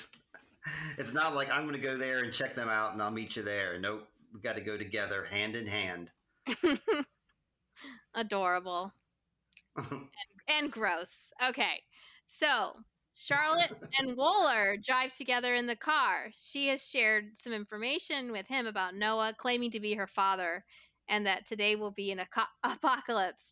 So Wooler, how did you read his facial expressions? Because he, it almost looked like I couldn't tell if he was hysterical or he thought it was funny or all a joke, or if he was like all excited and like I can't believe this is real. Yeah, I kind of thought that uh, that he thought Charlotte was kind of nuts. That's that's what I was taking from it. That he just yeah. kind of kind of is in disbelief of what she's telling him. Yeah. That's what I that's what I read from it, that he thinks she's just nuts and that the whole situation is nuts. And he's just like, I just felt bad about burying those barrels. I didn't know all this other crap was happening. Yeah, just the way that it's like yeah, the way that he's trying to summarize everything. Kind of like Claudia did in the car with Egon. So you're saying sure, this old sure. man tried to kill the boy and there's a different boy, you know, so like these summaries they're giving are pretty funny. That's always a great thing to do with a show is like to have a character kind of explain the plot as they see it. You know what I mean? It's it's a yeah. fun, it's a fun it's a fun trope. Yeah. So Clausen and the power plant and the sheriff's deputies enter the reactor room. Before them is the pooling floor for the old reactor. The man explains that the floor has been sealed, that it's standard procedure. Standard operating procedure, S O P, to do this. Sir. Clausen insists it must be broken open again. Seems extreme. Seems very extreme in any situation to want to go to a plant and bust up the floor. I mean, seems extreme. That's all I got to say. If somebody came to one of our power, if somebody came to like one of our wastewater plants, it was like, take some jackhammers and tear up the floor there. I just wouldn't know how to respond to that. I mean, I wouldn't yeah. take it seriously. Even if it was a police officer, I'd be like, surely you're, you're kidding, right? Yeah. He says, I want this floor broken up now. now. now.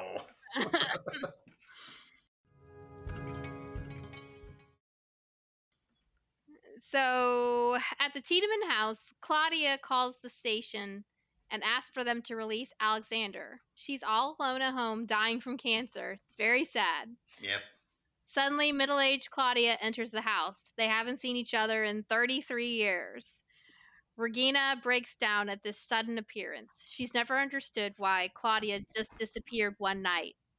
Claudia apologizes for leaving her, but says that Regina must come with her right away. Regina is unable to move, though. They embrace. A clock on the wall reads two thirty-four p.m. That, that's another beautiful dark scene. I, I mean, it's a, a, a wonderful scene, not dark. Like, dark isn't the name of the show.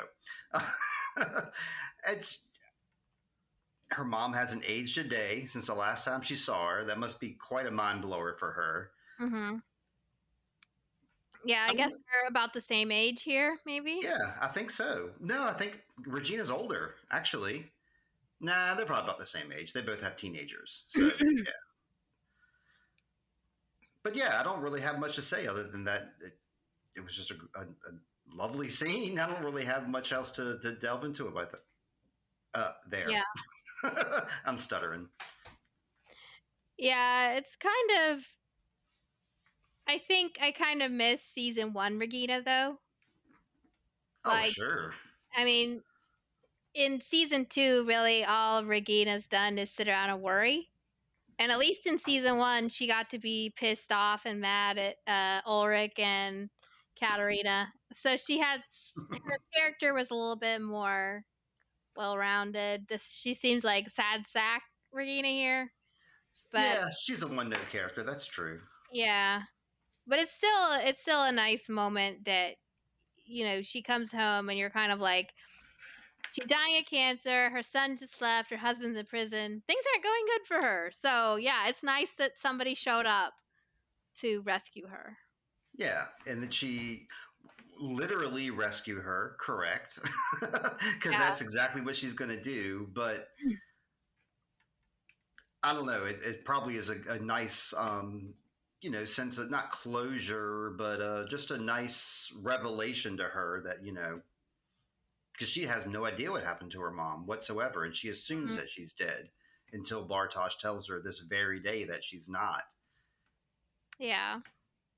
So, I, I mean, I don't know. If I think if I was Regina in this situation, I would be thinking that this was my mom coming to take me to heaven because I was about to die. Mm-hmm. That's honestly what I would think, because you're seeing your mother as she was thirty-three years ago, um, and you think that she's dead. So I'll be thinking, oh, she's the one who's going to guide me to like the oh. next plane so of existence. Think, so you think maybe you think maybe she thought she was like seeing things like a vision? That's what I'm just saying. I don't think so. That's what I would have thought if I was in her shoes at that moment. And maybe okay. for a, a split second, their character did think that, like, whoa, this is like the person that's going to lead me to, you know, to heaven here. So at the Conwald house, Stranger Jonas stares at the gun sitting on the kitchen table. He's on high alert where this gun is concerned. Yes. The house is in disarray since Hannah disappeared. Someone enters the house, and he rises to his feet as if expecting the intrusion. In walks Teen Noah. Stranger Jonas remembers him from their last encounter at the Sycamonas lair. He assumes Adam sent Noah. Noah speculates that he's always wondered when Jonas became Adam. Yonah states that he will never do what Adam did. And Noah smugly reports that Adam said he would say that, and that Adam also said they would become friends before Jonas betrayed him. And this reunion feels like a showdown. Yes. Jonas and Noah are the ultimate frenemies, both following different leaders. Noah says, if you kill him, you kill all hope of salvation. Like his older self with Helge, Noah walks straight into the gun, just like when Helge was like, here's this screwdriver, and Noah's like, do it. You know, right. Noah walks straight into the gun, unafraid. He calls Adam, and therefore stranger Jonas, the savior. And he hands Jonas a letter that claim he claims is from Marta, that Jonas must save Magnus, Francisca, and Bartosz, and later he and Agnes. The loop must be closed so that Marta can live. And that means stranger Jonas has to leave the house and give up his post as guardian over the gun. Yes. This is one of the moments that I was confused about what stranger Jonas um, knew. Because, like, when young Noah walked into the house, I was, like, a little shocked. I wasn't expecting that. And then, like, on my second watch, I realized, well, Jonas wasn't expecting that either, because this is just happening to him for the first time now. So I don't think he knew this was about to happen. What do you mean? I'm sorry. Which which Jonas? Stranger Jonas, at this moment, sitting at the table with the gun, Noah walks in, young Noah. He okay. was not expecting that. It's not like he was expecting him to walk in. He was expecting Adam to walk in or Martha to walk in. Right. Not, not Noah. Um, yeah. From Noah's perspective, he knows he gets old, so he has no fear of dying here. Mm-hmm. So that's why he's so cocky about walking into the gun. Mm-hmm. Um, the older Noah, I don't know how he was so self-assured. Maybe because of the pages and the cheat notes, like you said, the cheat codes that he found. Um, how did this one end? Like Noah... He just basically gives him the letter so that this is yes. that Jonas has to leave. But it does really seem like Jonas is genuinely surprised by the letter. Yes. He wasn't expecting this at all. None of this. Yeah. He says, this is impossible. So it makes it's enough to make you wonder, did somebody actually change something? Oh, uh, okay. Sure. Yeah. Because well, he's so surprised. Um, maybe we can talk about it once the episode finishes. Okay. All right. Yeah. So across town, we've got a bunch of like very quick scenes here. Across town, yes. Katerina prepares to enter the caves with her new load of supplies. And she actually has the clue now, follow the signal. I didn't say that before, but that's, she mm-hmm. has the map and the globe light. So she has the clue, the same clue that stranger Jonas gave teen Jonas. Yeah, but not the Geiger counter for some reason. Yes. Yeah, not the Geiger counter. I guess it's, it, he's, it's busy doing something else. I don't know. In fifty-three, Elizabeth takes the opening under the wall to visit the God particle. In nineteen twenty-one, adult Magnus and Francisca equip Adam with a suit and a breathing tank. And back in twenty twenty, men drill through the concrete of the nuclear reactor pool. Okay, I don't have anything to say at this point because we're just getting some, some building action here. Yeah. And stuff is about to happen that we can talk about. Okay, so inside the bunker, young Elizabeth sits on the bench with her father. She's wearing a red hoodie and a red watch on her wrist. Peter looks at his phone. They hear footsteps coming downstairs. In walks middle-aged Claudia with Regina. Peter seems stunned when he first sees Claudia. He looks at the picture of old Claudia on the board and says, "You're her, Claudia." I didn't think they looked alike, but I think the show is just trying to tell us that she has officially become the old, wizened Claudia now. That she's like, she's entered a new phase of her life. Yeah. This is really a weird smattering of people that are inside this bunker, right? Like, it's not... We're weird. Yeah. There's no, there's no teen team. There's no, like... these people have been working together. It's just like these random people here. Well, that's how these teams start. You know, they're going to form their own team. um, Katerina easily finds the Ouroboros handle with the red string. However, she doesn't have the Geiger counter that would allow her to follow the signal. Right. But the, she has, she is now getting farther than she's gotten before, you know, because she she didn't. She's got this map, yeah. Yeah, so she's following in the footsteps of her husband. It's like she's following what Ulrich did, because he got to that Ouroboros too and was like, dead end. Where do I go? Oh, from? that's right, that's right. Okay, but she's keeping on going. Okay. Yeah. The men continue to drill and uncover the first of the yellow barrels. Clausen anticipates what they will find. He's practically dribbling with drool. The suspense is really building through these quick cuts, and we then see Charlotte and Waller, accompanied by a third man, walking towards the reactor room. So Teen Jonas enters the Conwald house. He told Claudia he was looking for his mother, so I suppose he hopes to find Hannah. With Stranger mm-hmm. Jonas gone, the house is now empty, though, and in walks Marta calling for Jonas, but which one did she expect to find? Oh, as prophesized by Bartosz, of course. Yeah. And even, even somebody even told her, too. Yeah, Stranger Jonas. Yeah. Made her the promise yeah, I, that she would see young Jonas. Yeah. I guess she didn't want to see Stranger Jonas because he would have just said, like, what are you doing out of the bunker, young lady? Right. She'd be in trouble. um, Marta now stands before her Jonas, the boy of her literal dreams. He starts to tell her what he knows, but she tells him he knows she knows everything, that she understands why he rejected her in the rain. She touches his face and he closes his eyes in rapture at her touch. She says, "We're a perfect match. Never believe anything else." And they kiss exultantly. She is over the incest issue. She doesn't care. She's like, "Let's just kiss anyway. I don't care. I know everything and I want to do it anyway." She's following her heart, and she can kiss this guy. They're age appropriate, so they're okay to kiss each other, and so she does it.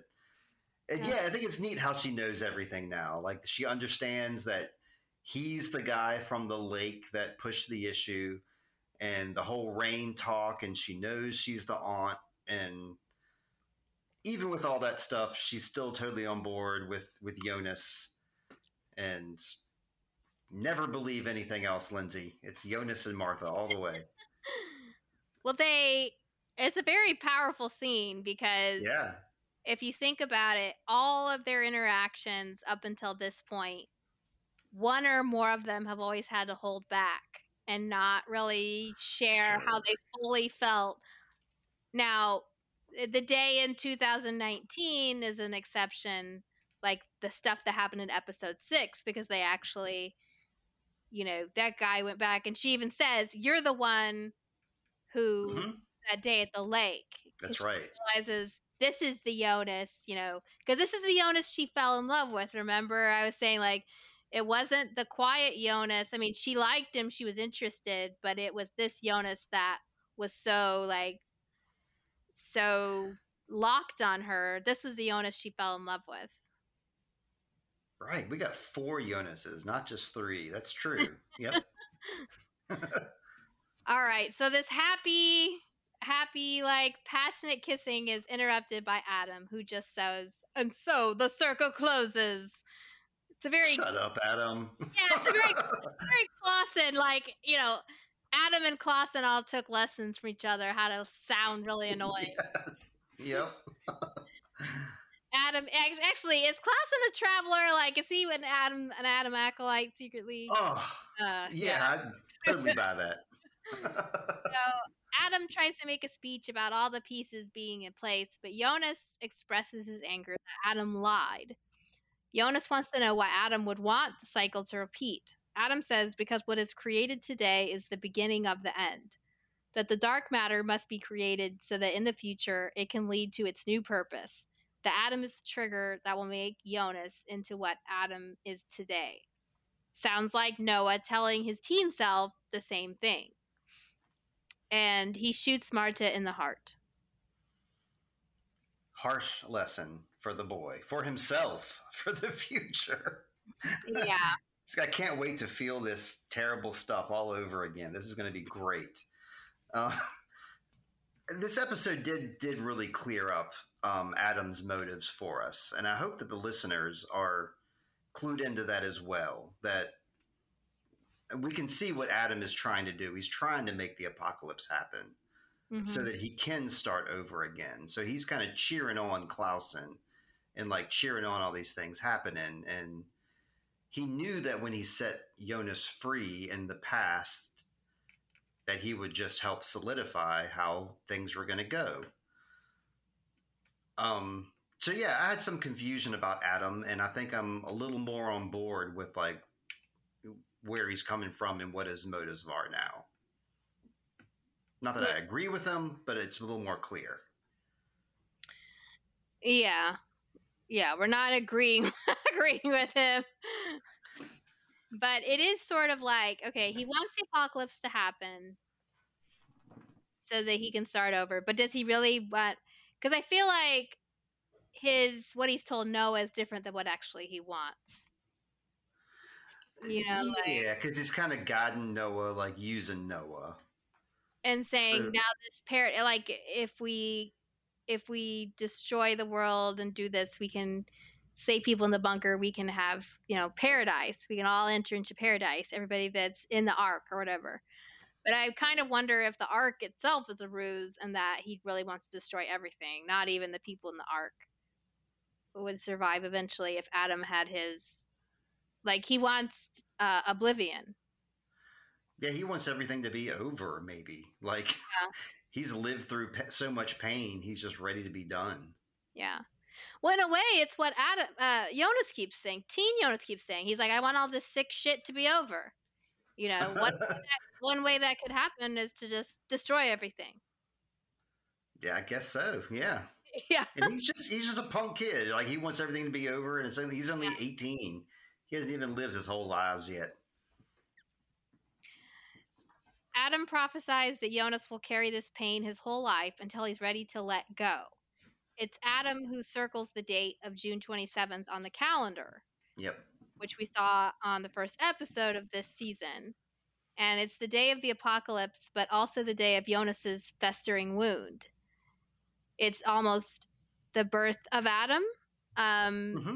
Yeah, so Adam gives Jonas a choice of stopping him or saving Marta and walks out of the house.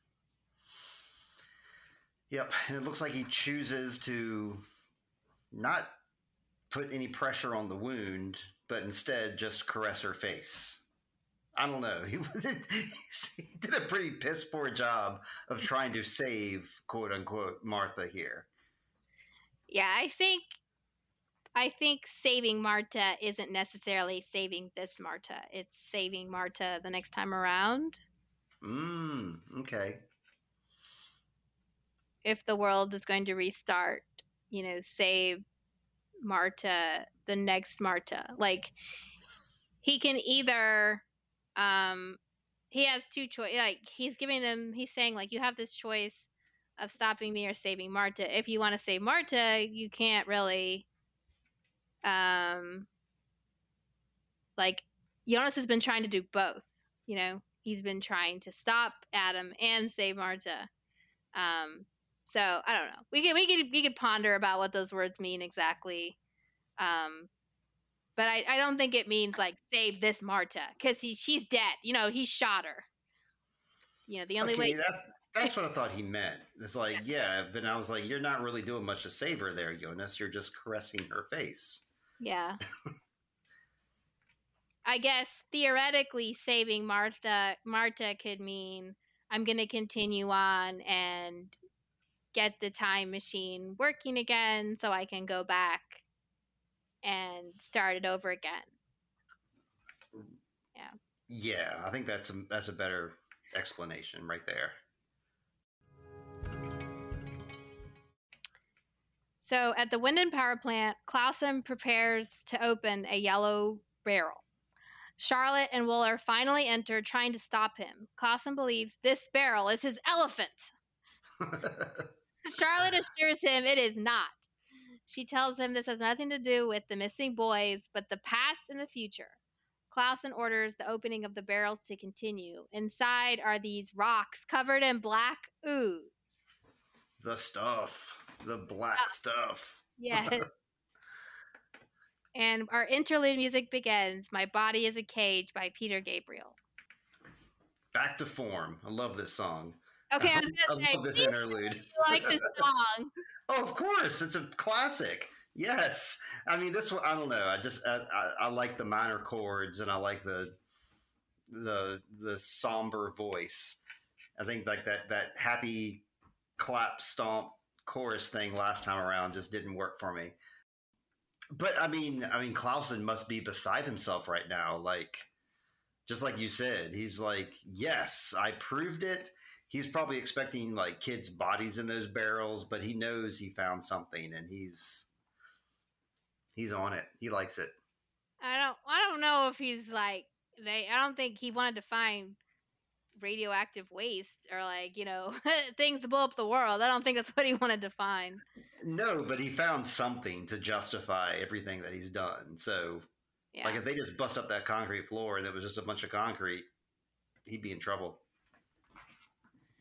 Um, yeah, I want to say something about this song real quick before we move on to that. My Body okay. is a Cage. So it's a cool song, obviously, but I think it's another one of the songs they chose really well. The lyrics, you could really like look deeply into this song. Think about how it relates to some of the characters. Yes. Um, like it talks about the my body keeps me from dancing with the one I love. Elizabeth is not able to be with Charlotte. Um, Adam's body has become a cage because he's been like ransacked by all this radiation. So that keeps him from being with the person he loves, who is still Marta. He still loves her. Um, I'm trying to think if there are other, you know, Katerina would like to be with her son. She loves Mikkel, and they're physically separated. So there's a, there's a lot of characters in the story that are separated by time and space to be able to be with the person that they love. So I just think that the song is powerful for many reasons. Yeah. Before the show, um, I always took this song to be like, um, you know, you're imprisoned by your body, and mm-hmm. like your body is what keeps you here, like on Earth. It's like a, an Earth meat suit that you wear to like be able to exist on this plane. But there's more planes than just this. And so your body is just kind of a prison where you have to stay. That's what I always took from the song, like before um, I watched it along with like Dark. And of course with Dark, you attribute it to these characters. Um, but I, I like the, uh, the original intent of the song, which is like, you're just kind of trapped within yourself. And at times you can like be your own like worst enemy and your own like prison warden, like stopping yourself from doing what you really want. Right. Um, I've also seen it, just as an aside, I've seen it used in a show to kind of express how you might feel as a trans person, that oh. your body being a cage to keep you from like be feeling like sure. you see yourself, that it's, you're trapped in this body that doesn't feel like home to you, which okay. is neat, another neat interpretation. But sure, yeah, like really Bert like, Doppler, like Bert Doppler is um you know disabled, and he might look at the song in that respect. Yeah, exactly.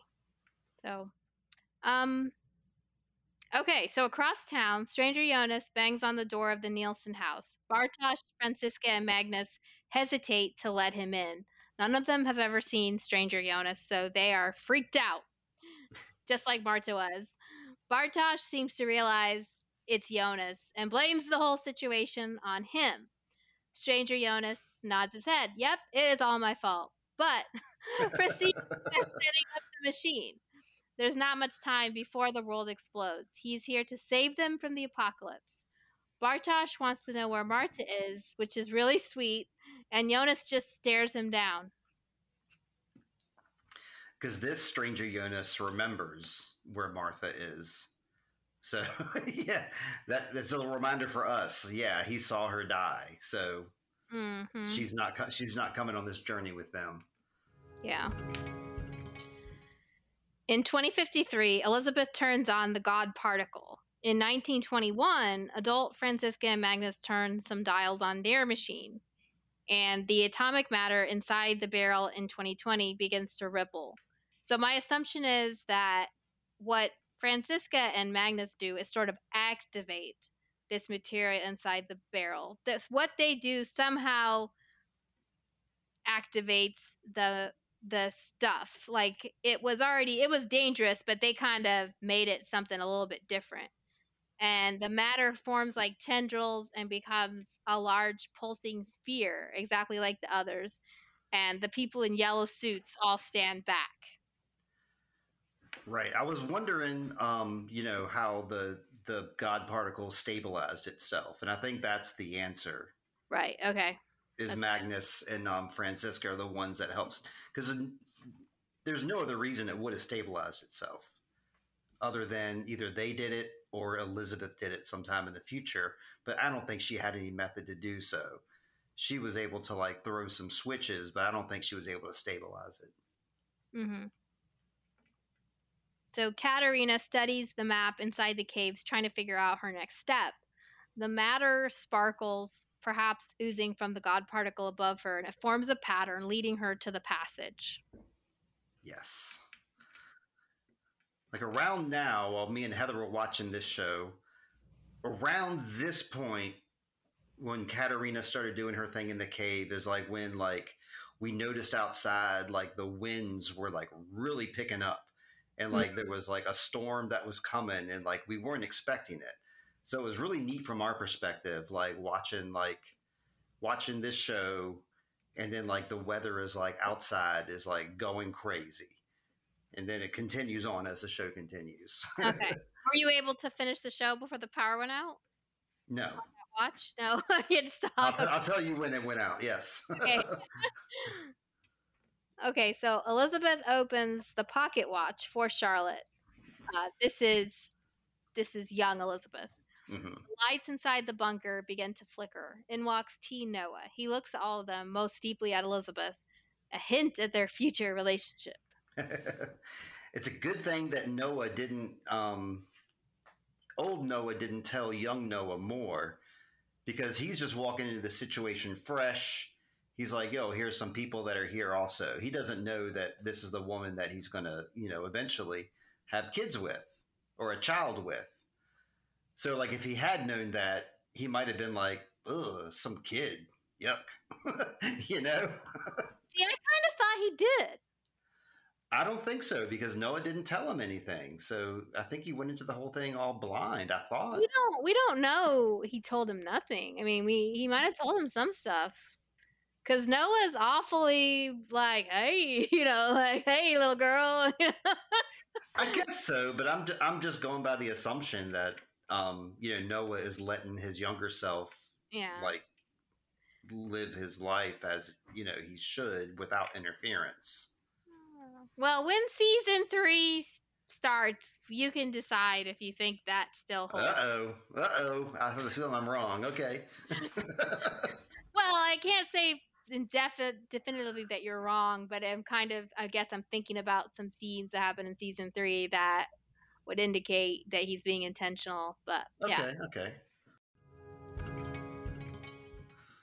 All right. So in the power plant, the God particle becomes a perfectly stable sphere. It expands and then shrinks rapidly. Everyone is just watching this like it's a fascinating circus act. Mm-hmm. Nobody's moving or running away.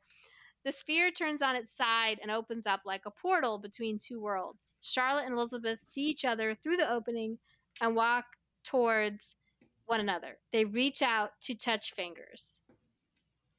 Now, do you think that act of them touching fingers um, does anything, or is that just incidental? I do. Okay, because I remember like when, um, what was it, Jonas and Helge touched each other, mm-hmm. and it yeah. like caused like this crazy reaction. Um, yeah. And it seemed like Charlotte kind of, at that moment, kind of got sucked in, right? Right. So my um, my belief is that when they touched fingers, that Elizabeth did that on purpose to save Charlotte, um, because Charlotte got they switched okay. bodies. Now, in the case of Helge and Jonas, Helge went. Um, he went thirty-three years in the future, and Jonas went thirty-three years in the future. So, if if Charlotte is now, if that happens again, Charlotte went thirty-three years in the future and is now in twenty fifty-three, and Elizabeth is in like twenty eighty-six or something. I don't know. So I think she wanted to save her mom. Okay. Um, but it looks it looks very much like either they switch bodies, um, you know, they switch spots. That would make sense. Okay. Yeah. But yeah, if, um, in the Barnes household, as this was going on, so we're watching the show. Wind's going crazy. Everything's going wild. And the uh, the God particle appears, then it shrinks, then it appears again, and then it turns on its side. Mm-hmm. And then right before you see anything else happen, like that's when our power like went out. And me and Heather just kind of looked at each other like, what? Like the timing was just too perfect. And then the lights started flashing in our house. And I was like, oh, so Jonas is going through the tunnel right now, I guess. I mean, it was bizarre. We we ended up losing power for um, for more than twenty-four hours at that time. But it was just such a kismet moment that happened, like during this show, during that specific time, that like a big storm happened in, in our neighborhood and it blew our power out for like more than twenty-four hours. We finished watching on my phone is what we did. Um Because, like, once we figured out the power was out and we, like, fiddled with a bunch of stuff, you know, it was like, oh, let's just finish watching on my phone. We got, like, eight minutes to go. So that's what we did. I've never done that before. So what's it like watching Netflix on your phone? You can kind of see the details pretty good because you can take the phone and, like, put it right up to your face. So you would think that, like, things would, like, be small and you would kind of not see details well.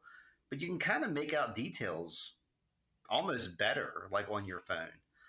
And it's easier to read the uh, the text on the bottom of the screen because it's giant.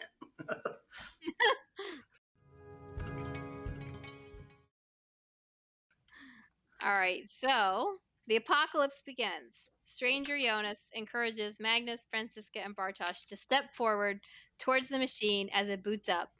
Bartosz demands to know where they are going, and Jonas says nothing. Classic Jonas, come on. No words getting... of assurance. Well, you should not just say anything. It's like, we're either this or death. Which do you choose, Bartosz? In nineteen twenty-one, adult Magnus and Francisca go to hold hands. We wonder why they never left Adam, especially if they had the ability to travel. Well, not we. I wonder why I'm like watching this and going, oh, remember sweet Magnus and Francisca? You know, why are they hanging out with old crusty Adam? You know, why they could go anywhere. Because Magnus is super loyal. He's a super cool, loyal dude. And he wants to be buds with his old bud. That's all there is to it. And he gives awesome hugs, although we don't see any of that happening. Okay, so the black blob covers the power plant and blasts out. At the Conwald house, the world begins to shake. Jonas doesn't move, though, but then another Marta walks in. She's got shorter hair, bangs, and a dystopian-appropriate outfit. She says, I'm not who you think I am. She takes a golden globe out of her bag. It looks very steampunk and golden compass. He asks what time she's from. She says, the question is not from what time, but from what world. Jonas mm. looks back at his Marta once more. He doesn't want to abandon her, but just then he has no choice because the world explodes. Yes, like he gets saved too. So we get young Jonas gets saved, and then old Jonas gets saved. And I was, I was almost thinking, like, as the town was getting ready to blow up before Marta saved him, this crazy alt Marta with the cool bangs. I, she's cool. Um, like, I was wondering if maybe young Jonas might might have died here, and then he just becomes Stranger Jonas, because it seems like there's like this big block of time, thirty-three years as a matter of fact, between these two guys, and there's a big question mark as to what happens in those thirty-three years. So it seems like it'd be appropriate with the show if this if young Jonas just died right here or disappeared, and then he in turn becomes the older Jonas who goes and time travels with his cool crew, his cool crew. I don't know why I said that. um, but yeah, he gets rescued by this kooky alt Martha. And this is like, like I was saying, it's, it's a very strange ending, a very strange um, twist of events. I know they have to lead it into a different direction. It was odd. Nobody's expecting this. We didn't see this time machine on Adam's wall when he was talking about all the different time machines they could do. So, like, I'm wondering if this is something that even – is Adam even aware of this, or is Adam slash Jonas just becoming aware of this now? Uh, season mm-hmm. three, baby. Season three. Yep. Because that is the last scene of the show. Is that correct? Yeah, like he, she says, question is not from what time, but from what world. Jonas stands up, looks at Marta, and then he stands up, and then you see the Conwald house being engulfed in black flames or black atomic blasts, you know? So, yeah, okay. Is this time we can start asking our questions? Like, can I ask you some questions now? Because I'm conf- I was, sure. I'm a little confused at this point. There's a bunch of things I want to know. I mean, of course, okay. Season three is going to answer most of them. I'll just say season three. Okay. Everything I say is season three. Okay, so Katarina, we end with her like on a big cliffhanger. She opens the door and we don't see anything else. So we know that she must be going to either nineteen fifty-four or nineteen eighty-seven. Mm-hmm. Because she only has those two choices with that portal, at least in my mind, right? Mm-hmm. And then we have Charlotte. We determined that she was probably sucked into the portal. Now, here's the re- the a thing that we had alluded to before, and I, I guess I'm speaking out of ignorance here. So Elizabeth and her future Elizabeth, like, crew or whatever, like all those people and the future girl and her crew, and she's like, everybody has to get hung, nobody goes in that place, you know what I'm saying? Yeah. I was under the assumption that she was, you know, like a sergeant, and that there was a colonel somewhere that was giving her orders. I don't think that's the case. I think that she's well aware of, she's Elizabeth, okay? She's like the little girl. So she's pretty aware of this bunker, and she's pretty aware of time travel and all this other stuff.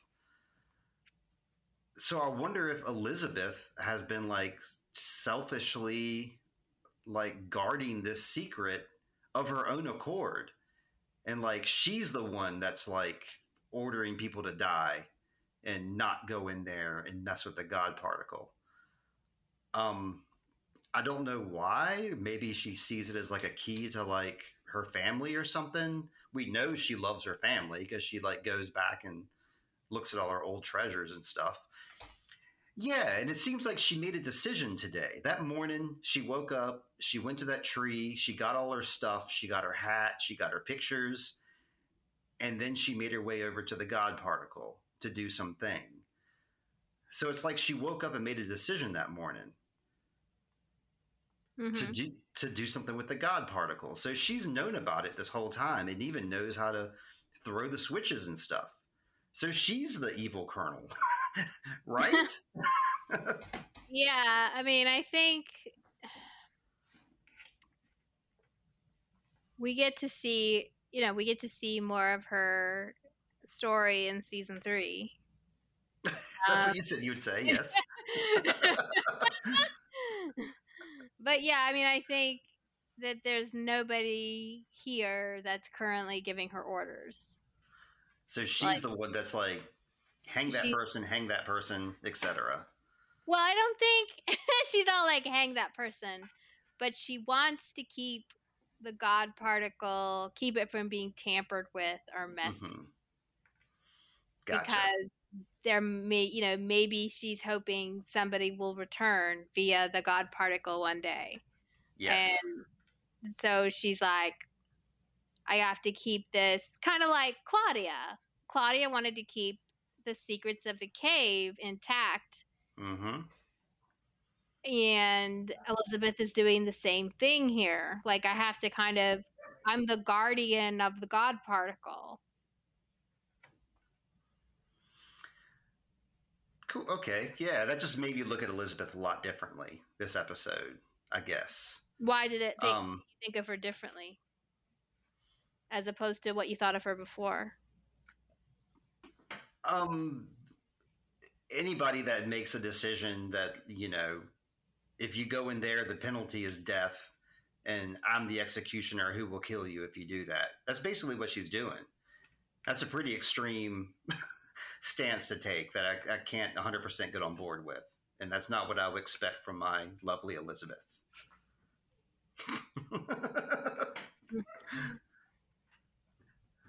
Uh, let's see. From here, I, I see you asked a couple burning questions. Um, I can answer one of them. You said, what happens to Bartosz? He time traveled with Stranger Jonas. Yeah, of course. That's, that's what he does. But it's just the same way you said with everybody else. What, where did Yeah, he what becomes of him from here, right? Yeah, that whole group. Magnus, Franziska, Jonas, Bartosz. Yeah, like, we... Are they all going to be, they're all going to be like a found family now, you know, like Fast X, you know, Fast and the Furious. Family barbecue. Yeah. That's, I can answer one of your questions. It said, uh, this I could really answer. You said, right. Will Alexander ever see his family again? No, he's dead. I think he died in the blast. Steve, you're, I feel like you're rickrolling me. That's the end of even my question. These are questions no! for other people. Like, well, I mean, I, I, mean, I don't know. I just. So Alexander would never see his family again. You know, you're like giving away spoilers for everybody. I'm, that's not a spoiler for anybody. I mean, I know everybody in Winden died except for the people that time traveled or were in the bunker. And Alexander was neither, as far as I knew. Well, how do they know? How do people know Alexander didn't time travel? For all they know, he could have woken up in season three and been magically transported because okay. of the secrets of Claudia. So, I mean, yeah, he did kind of mysteriously appear in nineteen eighty-six. So you never know. Okay, all right, all right, all right. He could have his own suitcase in uh, that he keeps in his pocket, like a mini. I think the big questions that people want to, will wonder about is this Marta, you know. Martha, yes. Who's this, who's this Marta person? She says, I'm not who you think I am, which is kind of a weird statement to say when it's like, well, who do who, who do you think I think you are? uh, you know, because it, she looks like Marta, but is she like a new character or a clone of Marta or somebody that like well, Adam's engineered to look like Marta? To oh, okay. Jonas. I mean, that's a good question. I, I just assumed that she was an alternate reality Martha, just like she's, she kind of said, like there's different worlds, which that makes total sense to me. Like when you talk about time travel, it seems yeah. perfectly feasible that if there's time travel, then there's got to be alternate realities as well. Tied in with that, um, so that, that's.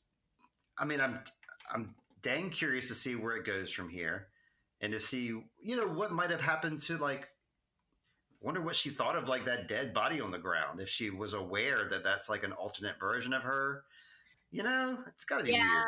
She almost didn't. It was almost like how Claudia came in and Michael doesn't look at her. And it was almost like she didn't yeah. even look at the the, the yeah. box. Or say like, I know you, I know, you. I mean, at least like when Jonas went to see Claudia, when she was upset, he stops and says, I know what you did. And Claudia told me, he kind of comforts her. Like Marta is just like, doesn't say like, I know you cared about her, but you must come. She's like, doesn't even acknowledge that there's like a body on the ground. This is tough guy, Martha. That's right. I mean, yeah, she's dressed tough. She's dressed in black, and she's got those cool bangs and the black hair. Mm-hmm. So um, I'm more drawn to Magnus than ever for whatever reason. Like in this episode, I don't know why. Like he didn't do anything special this episode. And he's not even like a main character. He's just like, you know, like these side characters that just have like maybe one or two objectives. I mean, I guess his is to, I don't know. I don't know, just kind of fill in the blank where it needs to be filled in, I suppose. But it's just something about the guy. Like I, he's a questionable character because he does some weird stuff, but he's also redeemable.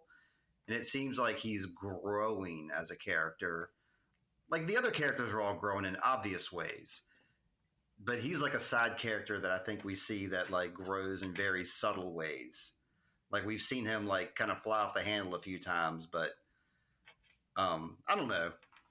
I'm starting to get drawn to Magnus for whatever reason. That's all there is to it. Bottom line. Okay. Yeah, I know. I, I, I've always loved Magnus, but I found it hard to like want to get close to him after the whole beat up on Bartosz scene. Like that sort of mm-hmm. dampened my Magnus adoration at the time. I remember. I mean, you know, people do things off the handle sometimes. They fly off the handle. They get out of pocket and then they, they redeem themselves. I think I think Magnus did that.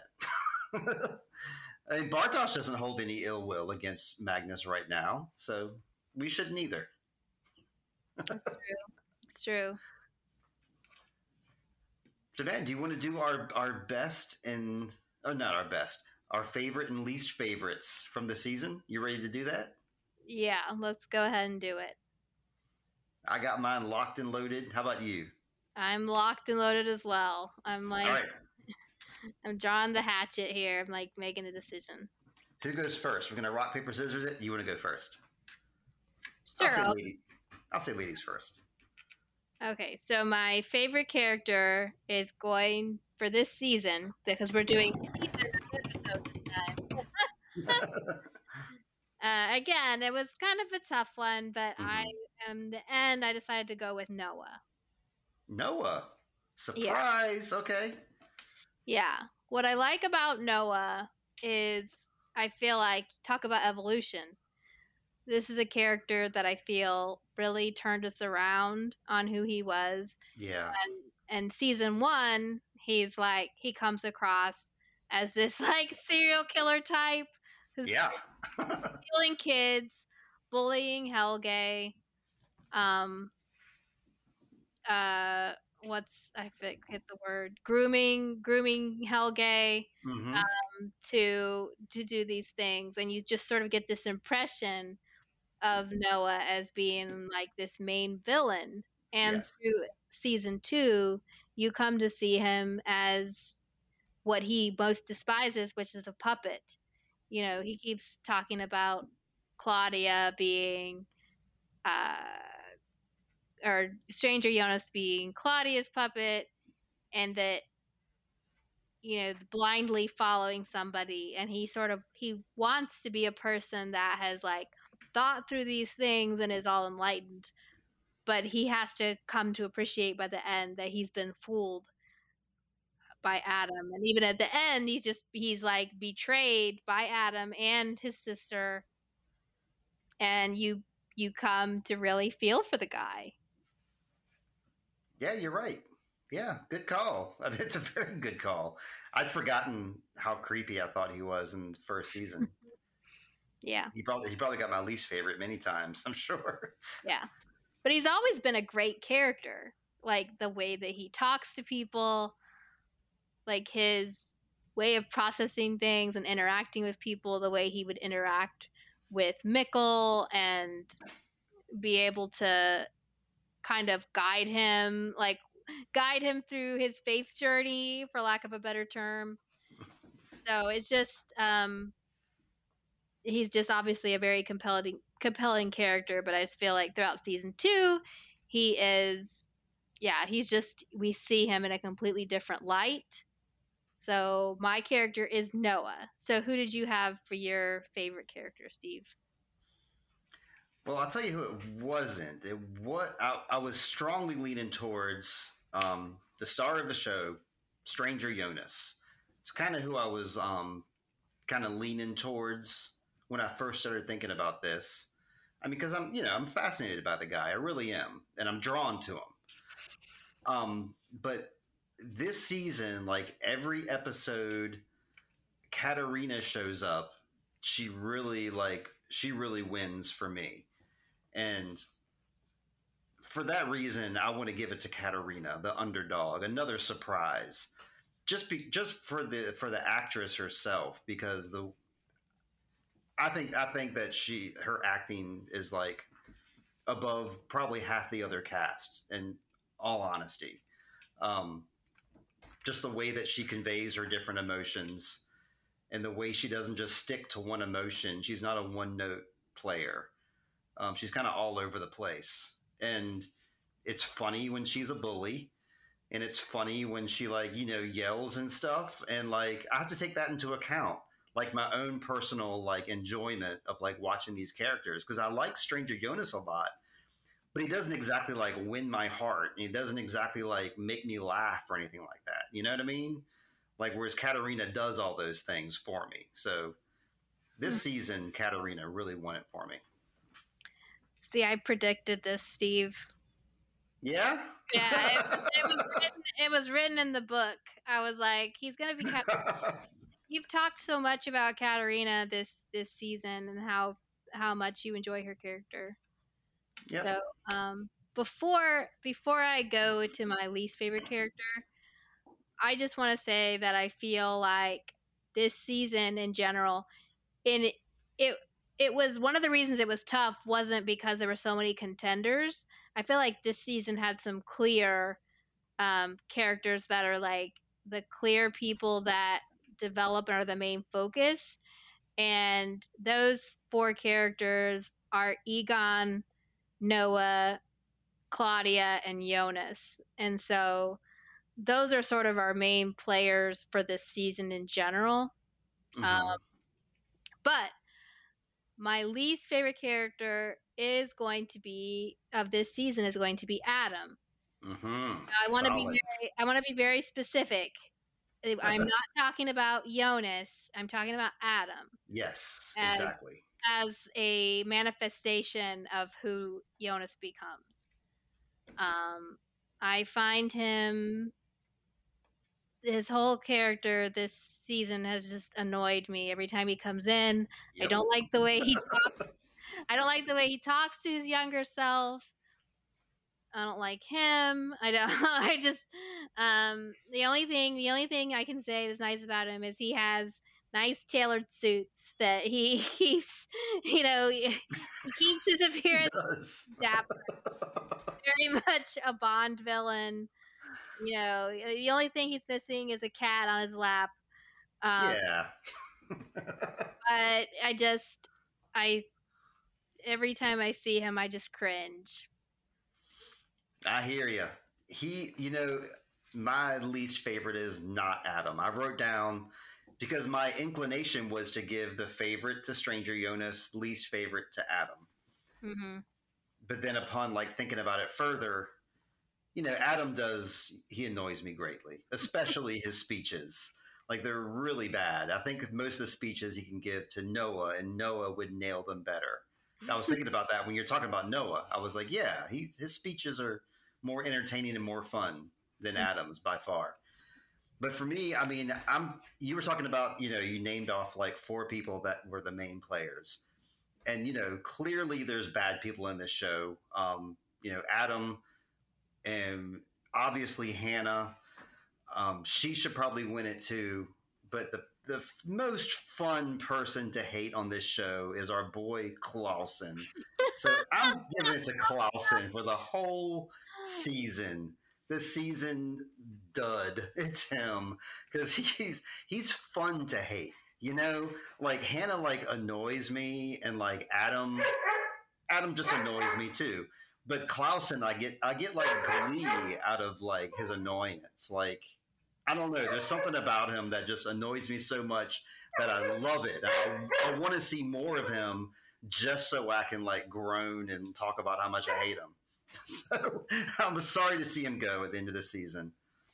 That's so funny, because I remember before we were talking about um, like we didn't want to waste our awards on Clawson. Yep. They're like, they were, we were like, yeah, he's annoying, but but he's not important enough in the story. But over the weeks, I feel like he's you he's he's won you over with it. You should hate it more. Well, with this episode, he won me over, like jackhammering that concrete up. I mean, what a stupid move. I mean, how else are you going to win my least favorite character than to do some donated crap, like start the apocalypse accidentally, you know? But you were, you were prepped by, you were prepped for it by his treatment of Alexander last week too. Yeah. Yeah, that's true. I was, that's right. He was making me so angry. But yep, that's our people. Um, that's our season, Lindsay. Um, what is this? We, we finished season two, ep- season two, episode eight. We did it. This is great. Yeah, we've done eighteen episodes out of twenty-six. Thank you. Thank yes. You. So I'm like, my math is obviously not working so well, but yeah, so we're, we're way, we're way past the halfway point, and eight episodes left for season three. That's right. And I'm looking forward to it. I'm, I, I don't like the fact that we're taking this break for Wheel of, why did Wheel of Time to start now? Because I really, the end of this episode really begs you to like watch the next episode. It really does. I don't know how I'm going to go for two months without watching season three. Can we have a discussion right now? Can we just go ahead and just binge season three and then come back and and do our recaps? Or do we have to be sweet children and, and do it the right way? Well, obviously for me to write my recaps, I'm going to have to watch the episodes. So if you're asking for my permission to watch season three, I don't I wouldn't keep you away from that. If nothing That's else, something. it'll make you, if nothing else, it'll make you a better, uh, it'll make you a better recapper. 'Cause you'll be like, you'll be more edgy, you know, educated. I guess so. But like, I kind of like not knowing the things from week to week and like pontificating about it. I don't know. I'm in, I'm in a hard spot yeah. here. I mean, you keep you keep me like honest about that too. Like when I like accidentally jump ahead, you like send me the warning sign. So it's probably good, but I understand how. I guess you could say you could say that like, okay, I'm gonna binge it and watch it all and crowd it, knowing you won't be able to fully digest everything, um, and then you'll be going back to like more fully immersed. Hmm. Detail. So that's one way you could you could look at it, um, but I'll lay, leave you I'll let your conscience be your guide. Okay, maybe like a future Steve will show up and guide me on the way or something. I don't know. That's true. But where do we go from here? Next week, we're going to begin our coverage of Wheel of Time Season two, which I am very excited about that. I love covering shows as they're being aired, so this will be fun for me. And make sure to subscribe and follow us so that you can keep up with us, and you'll be right on board with us in November when we begin Dark Season three. We got to do it, Lindsay, because nobody else has done it. It's up to me and you now to, to, to complete recapping Season three of Dark. Um, but yeah, I think we gave our plugs at the beginning. I'll give them again. Sweet Child of Time Pod at gmail dot com. We love letters, and we love people following us on Instagram at Sweet Child of Time Pod, and at One of My Stories. And Lindsay's recaps are over there at one of my stories dot com, or you can find her on YouTube or on Instagram, or follow her podcast, because she does more than just Dark. She does lots of movies and stuff. Um, I'm ready to wrap it up, Lindsay. You got anything else to bring up before we go? Nope. I am ready for us to wrap up this season ender. Alrighty. Well, I hope all our listeners always find water and shade. May you always find water and shade. And Lindsay, may you always find water and shade. And I'm going to do it this time. I'm going to think of something, a third thing. Water and shade and an effing penny to lead you to season three.